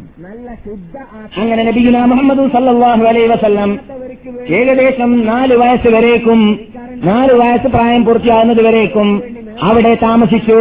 നാലാമത്തെ വയസ്സായപ്പോൾ നബി അലൈഹി വസല്ലം തങ്ങളുടെ അടുക്കലേക്ക് നബി അവരുടെ അനുജൻ അല്ലെങ്കിൽ ജ്യേഷ്ഠൻ അബ്ദുള്ളയുടെ കൂടെ അബ്ദുള്ള ജ്യേഷ്ഠനാണല്ലോ. അബ്ദു അബ്ദുള്ളയുടെ ജേഷന്റെ കൂടെ അബ്ദുള്ളയാകുന്ന ജേഷന്റെ കൂടെ കളിച്ചുകൊണ്ടിരിക്കുന്ന വേളയിൽ ഒരു സ്പെഷ്യൽ മനുഷ്യൻ അദ്ദേഹത്തിന്റെ എടുക്കൽ വന്നിട്ട് അദ്ദേഹത്തിന് നിലം പതിപ്പിച്ചു. അദ്ദേഹത്തിന് നെഞ്ചുകീറി അദ്ദേഹത്തിന് നെഞ്ചുകീറി നിലം പതിപ്പിച്ചിട്ട് അവിടെ അനിഷ്ട സംഭവം കണ്ടപ്പോൾ പേടിച്ചിട്ട് കുട്ടികളെല്ലാം അവിടെ നിന്ന് ഓടിയിട്ട് വീട്ടുകാരോട് പറഞ്ഞു മുഹമ്മദ് വധിക്കപ്പെട്ടു എന്ന്. മുഹമ്മദ് വധിക്കപ്പെട്ടു എന്ന വാർത്ത കേട്ടപ്പോൾ വീട്ടുകാരെല്ലാം ഓടിയിട്ട് മുഹമ്മദിനെ കാണാൻ വേണ്ടി വന്നപ്പോൾ കുട്ടി അവിടെ നിന്ന് പകർച്ചയുള്ള മുഖത്തിന്റെ ഉടനെയായി വളരെ പരിഭ്രാന്തതയോടുകൂടി എണീറ്റ് വരുന്നതായിട്ട് കണ്ടു. കുട്ടിയോട് അവർ ചോദിച്ചു എന്താണ് മകനെ സംഭവിച്ചത്? എന്ന് അവർ പറയുകയുണ്ടായി. ഒരു വ്യക്തി എന്റെ അടുക്കൽ വന്നിട്ട് അദ്ദേഹം എന്റെ നെഞ്ചു കീറി എന്നിട്ട് അദ്ദേഹം നെഞ്ചിന്റെ അകത്ത് നിന്നിട്ട് പ്രത്യേക സാധനം എടുത്ത് എരിച്ചെറിയുകയും എന്നിട്ട് അദ്ദേഹം കഴുകി ശുദ്ധീകരിച്ചിട്ട് മടങ്ങിപ്പോവുകയും ചെയ്തു. ആ നെഞ്ച് കീറിയതായ സ്ഥലം ഓപ്പറേഷൻ നടത്തിയതായ സ്ഥലം അവരടയാളം കാണുകയും ചെയ്തു. ഈ ഹദീസ് റിപ്പോർട്ട് ചെയ്യുന്നത് അനസുബിൻ മാലിക് റളിയല്ലാഹു തആലാനു നബി സല്ലല്ലാഹു അലൈഹി വസല്ലം തങ്ങളെ തൊട്ട് മുസ്ലിം റിപ്പോർട്ട് ചെയ്യുന്ന ഹദീസാണിത്. മുസ്ലിമിൽ കാണുന്നു അനക്ക് പറയുന്നു നബി സല്ലല്ലാഹു അലൈഹി വസല്ലം തങ്ങളുടെ നെഞ്ചത്ത് ഞാൻ പ്രത്യേകം അടയാളം കണ്ടിരുന്നു എന്ന് നബി സല്ലല്ലാഹു അലൈഹി വസല്ലം തങ്ങൾക്ക് നടന്നതായ ആ ഓപ്പറേഷൻ ആ ഓപ്പറേഷനിൽ അള്ളാഹുവിന്റെ റസൂലിന്റെ അടുക്കിലേക്ക് വന്നിരുന്നത് മഹാനായ മലക്ക് ജിബ്രീൽ അലൈഹി സലാമായിരുന്നു നബിയുടെ നാലാമത്തെ വയസ്സിലാണത്. അന്ന് കഴുകി ശുദ്ധീകരിച്ചതിനെ കുറിച്ച് നബി പറയുന്നു പ്രത്യേക തസ്റ്റ് ദഹബിനാലുള്ള അഥവാ സ്വർണത്താലുള്ളതായ പാത്രവുമായിട്ടാണ് തളികയുമായിട്ടാണ് സ്വർഗത്തിൽ നിന്നിട്ട് കൊണ്ടുവന്ന തളികയുമായിട്ടാണ് ജിലീൽ അലി ഇസ്ലാം ഇറങ്ങിയിരുന്നത്. ദന്തം മുഖേനയാണ് അള്ളാഹുവിന്റെ റസൂലിന്റെ നെഞ്ചത്തെ അള്ളാഹു കഴുകി ശുദ്ധീകരിച്ചിരുന്നത്. നമുക്ക് കേൾക്കാൻ കേട്ടാൽ ബുദ്ധിക്ക് ഗോചരമാക്കാൻ പറ്റാത്തതായ സംഭവമാണ് എങ്കിലും അള്ളാഹുവിന്റെ റസൂൽ പറഞ്ഞതുകൊണ്ടും സഹൈ മുസ്ലിം റിപ്പോർട്ട് ചെയ്തതുകൊണ്ടും നമുക്കത് അംഗീകരിക്കാതിരിക്കാൻ നിർവാഹമില്ല. അംഗീകരിക്കൽ അനിവാര്യമാണ്. അള്ളാഹു റസൂലിന്റെ ചെറുപ്പ കാലഘട്ടത്തിൽ ഓപ്പറേഷൻ നടന്നിരുന്നു. എന്താണ് ശുദ്ധീകരിച്ചത്? എന്താണ് കഴുകിയിരുന്നത്? നമുക്ക് പറയാൻ പറ്റുകയില്ല. പക്ഷെ നമുക്കൊന്ന് മനസ്സിലാക്കാൻ സാധിച്ചിട്ടുണ്ട്. അതെന്താണ്? ലോകനേതാവായി വാഴുന്ന മനുഷ്യനാ വാഴ്ന്നിരുന്ന മനുഷ്യനായിരുന്നു ആര്? നബി സല്ലാഹു അലൈ വസല്ലം. ആ നബിയെ അങ്ങനെയുള്ള നേതാവാക്കാൻ വേണ്ടിയിട്ട് അള്ളാഹുവിന്റെ വക്കൽ നിന്നൊക്കെ നടന്ന ശിക്ഷണം ആയിരുന്നു എന്നത് നമുക്ക് മനസ്സിലാക്കാം. അതിൽപ്പെട്ട ഒന്ന് തന്നെയാണ് നബി സല്ലാഹു അലൈ വസല്ലം തങ്ങൾ. നാം ഇപ്പോൾ നമസ്കരിച്ചുകൊണ്ടിരിക്കുന്നതായ അഞ്ചൊക്കെ നമസ്കാരം മുഹമ്മദ് നബിയുടെ ഉമ്മത്തിന് ഉമ്മത്തിക്ക് സമ്മാനമായിട്ട് അള്ളാഹു അർപ്പിക്കാൻ വേണ്ടിയിട്ട് മേറാജ് ഇവിടെ നിന്നുണ്ടായിരുന്നു. ഇസ്രാ ആദ്യമുണ്ടായി പിന്നെ മേറാജ് ഉണ്ടായി. ആ മേറാജ് രാത്രിയിൽ ശരിക്കും മുഹമ്മദ് സല്ലാഹു അലൈ വസല്ലം തങ്ങൾ മക്കയിൽ നിന്നിട്ട് ഖുറാഖിലേക്ക് കയറുന്നതിന് മുമ്പായിട്ട് മഹാനായ മലക്ക് ജിബ്രീൽ അലൈഹിസലാം ഇതുപോലെ തന്നെ ഒരു തസ്തുമായിട്ട് തലികയുമായിട്ട് സ്വർണ തലികയുമായിട്ട് സംസം വെള്ളവുമായിട്ട് നബിയുടെ ഹവറത്തിലേക്ക് വന്നതിന്റെ ശേഷം നബി പറയുന്നു നിങ്ങളുടെ ഹൃദയത്തിലേക്ക് അള്ളാഹു ഇന്ന് ഹെക്കുമത്തിനെയും എൽമിനെയും നിറച്ചിരിക്കുകയാണെന്ന് പറഞ്ഞു. അവിടെയും രണ്ടാമത്തെ ഒരു ഓപ്പറേഷൻ മക്കയിൽ വെച്ചിട്ട് നടന്നിട്ടുണ്ട് എന്ന് സഹീൽ ബുഹാരിയിലും സഹി മുസ്ലിമിലും കാണുന്നു. മുസ്ലിമിൽ മാത്രമല്ല രണ്ടാമത്തെ ഓപ്പറേഷൻ ബുഹാരിയിലുമുണ്ട് മുസ്ലിമിലുമുണ്ട്. ഈ ഓപ്പറേഷൻ നടന്നത് സല്ലാഹു അലൈ വസല്ലം തങ്ങൾക്ക് വിഭവത്ത് കിട്ടിയതായ പത്താമത്തെ വർഷത്തിലോ അല്ലെങ്കിൽ ഏഴാമത്തെ വർഷത്തിലോ അല്ലെങ്കിൽ ആറാമത്തെ വർഷത്തിലോ അല്ലെങ്കിൽ പതിനൊന്നാമത്തെ വർഷത്തിലോ അല്ലെങ്കിൽ പന്ത്രണ്ടാമത്തെ വർഷത്തിലോ. എന്താണ് അഭിപ്രായ വ്യത്യാസം? എപ്പോഴാണ് ഹിജ എപ്പോഴാണ് മെഹറാജ് ഉണ്ടായത് എപ്പോഴാണ് ഇസ്ര ഉണ്ടായത് റമദാനിലോ അല്ലെങ്കിൽ ഷാബാനിലോ അല്ലെങ്കിൽ ചൊവ്വാലിലോ അല്ലെങ്കിൽ റജബ് മാസത്തിലോ? പല അഭിപ്രായ വ്യത്യാസം അതിലുണ്ട്. അത് കൃത്യമായിട്ട് പറയാൻ പറ്റുകയില്ലെങ്കിലും ഏകദേശം നബി മദീനയിലേക്ക് ഹിജിറ വന്നത് പതിമൂന്നാമത്തെ വർഷത്തിലാണല്ലോ. എന്തിന്റെ പതിമൂന്നാമത്തെ വർഷം? നുബൂത്ത് കിട്ടിയ. നുബൂത്ത് കിട്ടിയ പതിമൂന്നാമത്തെ വർഷത്തിലാണ് നബിക്ക് വർഷത്തിലാണ് ഹിജറ വന്നിരുന്നത്. ആ ഹിജറ വരുന്നതിന് ഒരു വർഷം മുമ്പാണ് എന്ന അഭിപ്രായമാണ് ഏറ്റവും ശക്തിയുള്ള അഭിപ്രായം. എന്ത്? ഇസ്രാഉം മെഹറാജും ഉണ്ടായത് എന്നത്. ആ മെഹറാജിന്റെ രാത്രിയിൽ അള്ളാഹുമായിട്ട് നേരിട്ട് സംഭാഷണം നടത്താൻ വേണ്ടിയിട്ട് അള്ളാഹു റസൂലിനെ അള്ളാഹു കൊണ്ടുപോകാൻ തീരുമാനിച്ച വേളയിലും ഒരു ഓപ്പറേഷൻ നടന്നു. അപ്പോൾ പ്രത്യേക തയ്യാറെടുപ്പ് അതിനുണ്ട്. അതിന് വേണ്ടതുണ്ട് എന്നത് നമുക്ക് അതിന് മനസ്സിലാക്കാം. എന്ത്? മനുഷ്യനെ ഒരു സ്പെഷ്യൽ ചുറ്റുപാടിലേക്ക് അന്തരീക്ഷത്തിലേക്ക് ഏതാൻ ആകാശത്തിന്റെ അള്ളാഹുവിന്റെ അടുക്കലേക്ക് കൊണ്ടുപോകാൻ വേണ്ടി അവിടെ സിറത്തുൽ മുത്തഹയുടെ അടുക്കലേക്ക് കൊണ്ടുപോകാൻ വേണ്ടി അള്ളാഹുമായി സംസാരിക്കാനുള്ള ചുറ്റുപാടുണ്ടാക്കാൻ വേണ്ടി എന്നിട്ട് എന്ന നേക്കുമായുള്ള വിജയത്തിന് വേണ്ടിയുള്ള നമസ്കാരം ആ സമ്മാനം ഏറ്റെടുക്കാൻ വേണ്ടി ഏറ്റുവാങ്ങാൻ വേണ്ടി പോകുന്ന ഒരു മനുഷ്യൻ സാധാരണ മനുഷ്യന്റെ ഹൃദയമായാൽ പോരാ. അദ്ദേഹത്തിന്റെ ഹൃദയത്തിൽ എന്തെല്ലാം നിറക്കേണ്ടതുണ്ട് എന്നത് അള്ളാന്റെ മുൻ തീരുമാനമായി ആയിരുന്നു. ആ തീരുമാനമനുസരിച്ചിട്ടാണ് ജിതിരിൽ ഇറങ്ങിയിട്ട് ഓപ്പറേഷൻ നടത്തിയതും എന്നിട്ട് ശുദ്ധീകരണം നടത്തിയതും എന്ന് നമുക്ക് മനസ്സിലാക്കാം. അപ്പോൾ നബിഗുന മുഹമ്മദ് സല്ലല്ലാഹു അലൈ വസ്ലം തങ്ങൾക്ക് ഇങ്ങനെയുള്ള ഒരു സംഭവം നാലാം വയസ്സിലുണ്ടായപ്പോൾ വിഷമിച്ചു. ആര്? ഹലീമ. ഹലീമ ബേജാറായി. ഹലീമ മനസ്സിലാക്കി. ഇങ്ങനെയാണെങ്കിൽ ഇപ്പൊ അപകടമാണ്. ഏതെങ്കിലും ഒരു അപകടത്തിൽ ഇനിയും പെട്ടാൽ പിന്നെ നമ്മളോട് ആയിരിക്കും ചോദിക്കുക. നമ്മളിപ്പോ തൽക്കാലം വളർത്താൻ വേണ്ടി ഏറ്റെടുത്തതല്ലേ? കുടുംബത്തലവൻ അബ്ദുൽ മുത്തലിബിന്റെ പേരക്കുട്ടി. എന്തെങ്കിലും സംഭവിച്ചാൽ നമ്മൾ അപകടത്തിൽ പെട്ടുപോകും. അതുകൊണ്ട് മടക്കിയേക്കാമെന്ന് തീരുമാനിച്ചിട്ട് ഹലീമ കുട്ടിയെ കൊണ്ടുപോയി എന്നാണ്. എടുക്ക് ആമിനയുടെ അടുക്കലേക്ക് അങ്ങനെ ആമിനയിലേക്ക് മടക്കി ഏൽപ്പിക്കുകയും ചെയ്തു. നബിയുന മുഹമ്മദ് സല്ലല്ലാഹു അലൈഹി വസല്ലം തങ്ങളെ ആമീന അടുക്കലേക്ക് മടക്കി ഏൽപ്പിച്ചതിന്റെ ശേഷം ആമിന ഏകദേശം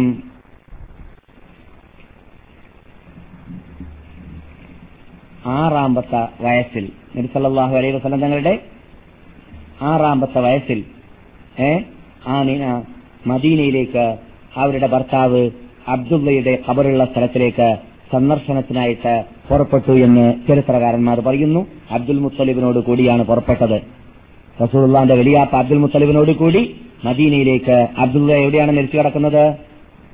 മദീനയിലാണെന്ന് നാം പഠിച്ചിട്ടുണ്ടല്ലോ. മദീന എന്ന് നമ്മളിപ്പോൾ പറയണം. അന്നെന്താണ് പേര്? യസിരിബ്. യസിരിബിലേക്ക് വന്നു. അങ്ങനെ യസിരിബിലേക്ക് വന്നിട്ട് ഏകദേശം ഒരു മാസത്തോളം ഇവിടെ താമസിച്ചു. ആ താമസിക്കുമ്പോൾ കൂടി ആരുണ്ട്?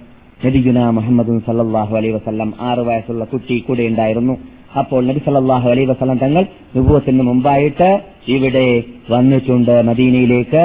ആ വന്ന വരവിൽപ്പെട്ടതാണ് ആറു വയസ്സിൽ കുട്ടിപ്രായത്തിൽ ഉമ്മാന്റെ കൂടെ വന്നിരുന്നത്. ആ വരവ് വന്നിട്ട് ഉമ്മയോട് കൂടി മടങ്ങിപ്പോകുമ്പോൾ മദീനയിൽ നിന്നിട്ട് അല്പം മുമ്പോട്ട് എത്തിക്കഴിഞ്ഞാൽ അബവ എന്ന പേരിൽ സ്ഥലമുണ്ട്. ആ അബവ എന്ന സ്ഥലത്തിലേക്ക് എത്തിയപ്പോൾ റസൂലുള്ളാന്റെ ഉമ്മയ്ക്ക് രോഗം ബാധിക്കുകയും അവിടെ വെച്ചിട്ട് അവർ അവർ മരണപ്പെടുകയും ചെയ്തു. അതിനുശേഷം റസൂലുള്ളാഹി സല്ലാഹു അലൈ വസല്ലം തങ്ങളെ ഏറ്റെടുത്തിരുന്നത് അവരുടെ എല്ലാ ഉത്തരവാദിത്വം ഏറ്റെടുത്തിരുന്നത് ആരാണ്? വെളിയാപ്പയായ അബ്ദുൽ മുത്തലിബായിരുന്നു അബ്ദുൽ മുത്തലിബ് മക്കയിലേക്ക് എത്തിയതിന്റെ ശേഷം എല്ലാ നിലക്കുള്ള ഉത്തരവാദിത്വം ഏറ്റെടുത്തു എന്ന് മാത്രമല്ല അവരുടെ സ്വന്തം മക്കൾക്ക് കൊടുക്കാത്തതായ പരിഗണന മുഹമ്മദിന് കൊടുക്കാറുണ്ടായിരുന്നു. പേരക്കുട്ടി മുഹമ്മദിന് കൊടുക്കാറുണ്ടായിരുന്നു. എത്രത്തോളം ദാർനദ്വയുടെ അകത്ത് അബ്ദുൽ മുത്തലിബ് ഇരിക്കുന്നതായ ഒരു സീറ്റുണ്ട്. ആ സീറ്റിൽ ആർക്കും ഇരിക്കാൻ പാടുള്ളതല്ല. ആരും ഇരിക്കുന്നതുമല്ല. വല്ലവരും എന്തുകൊണ്ട് അബ്ദുൽ മുത്തലിബ് വലിയ നേതാവാണ്? മക്കയുടെ നേതൃത്വം വഹിക്കുന്ന ആളാണ്. സംസമിന്റെ നേതൃത്വം വഹിക്കുന്ന ആളാണ്. അതുപോലെ തന്നെ ഹാജിമാരുടെ ഉത്തരവാദിത്തം ഏറ്റെടുക്കുന്ന ആളാണ്. ആ നാട്ടുമൂപ്പൻ ഇരിക്കുന്നതായ കാരണം അവരുടെ സീറ്റിൽ ആരും തന്നെ ഇരിക്കാറില്ല. പക്ഷേ ഏതെങ്കിലും സന്ദർഭത്തിൽ കളിച്ചിട്ട് മുഹമ്മദ് കയറിയിരുന്നാൽ പലരും ഇറക്കാൻ വേണ്ടി പരിശ്രമിക്കുമ്പോൾ "ഓ, വിട്ടേക്കൂ വിട്ടേക്കൂ താഴെ ഇറക്കേണ്ടതില്ല.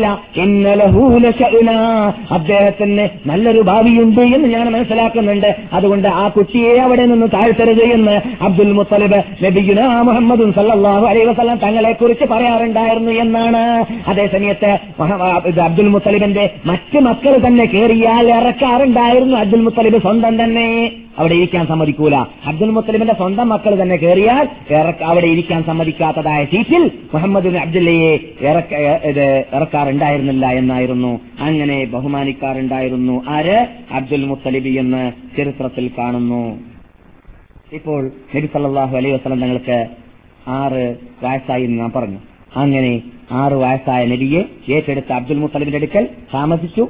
നബിയുന മുഹമ്മദ് സല്ലാഹു അലൈ വസല്ലം തങ്ങൾക്ക് എട്ട് വയസ്സും രണ്ട് മാസവും പത്ത് ദിവസവും ആയപ്പോൾ എട്ട് വയസ്സും രണ്ട് മാസവും പത്ത് ദിവസവും ആയപ്പോൾ അബ്ദുൽ മുത്തലിബ് മരിക്കുന്നു. അബ്ദുൽ മുത്തലിബ് മരിക്കുന്നതിന് മുമ്പ് അദ്ദേഹം ഒസിയത്ത് ചെയ്തിരുന്നു. ആർക്ക്? അബൂ താലിബിന്. അബൂ താലിബിന് ഒസിയത്ത് ചെയ്തിരുന്നു. എന്ത്? മകന്റെ കാര്യകർത്തൃത്വം ഏറ്റെടുക്കാൻ വേണ്ടി. അങ്ങനെ നബി അലൈഹി വസല്ലം തങ്ങളുടെ ഉത്തരവാദിത്തം ഏകദേശം നാൽപ്പത് കൊല്ലത്തിൽ പരം പിന്നെ ഏറ്റെടുത്തിരുന്നത് അബു താലിബായിരുന്നു. ശേഷം ശേഷിക്കുന്ന ഭാഗങ്ങൾ അടുത്ത ക്ലാസ്സിൽ വിശദീകരിച്ചിട്ട് പറയുവാനും റസൂലുള്ളാഹി സല്ലല്ലാഹു അലൈഹി വസ്ലം തങ്ങളുടെ ഷാം യാത്ര അതുപോലെ തന്നെ അവിടെ നിന്നിട്ട് സംഭവിച്ചതായ അത്ഭുതങ്ങളും അതുപോലെ നബി അലൈ വസ്ലം തങ്ങളുടെ കല്യാണം അതിന്റെ ചുറ്റിപ്പറ്റി നമുക്ക് പഠിക്കാനുള്ളതായ ഭാഗങ്ങളെല്ലാം അടുത്ത ക്ലാസ്സുകളിൽ പറയുവാനും കേൾക്കുവാനും അള്ളാഹു അനുഗ്രഹിക്കുമാറാകട്ടെ. ഇതുവരെ പറഞ്ഞതിനെ ഒരു വിവാദത്തായി നമ്മിൽ നിന്നിട്ട് അള്ളാഹു സ്വീകരിക്കുമാറാകട്ടെ. സത്യത്തെ സത്യ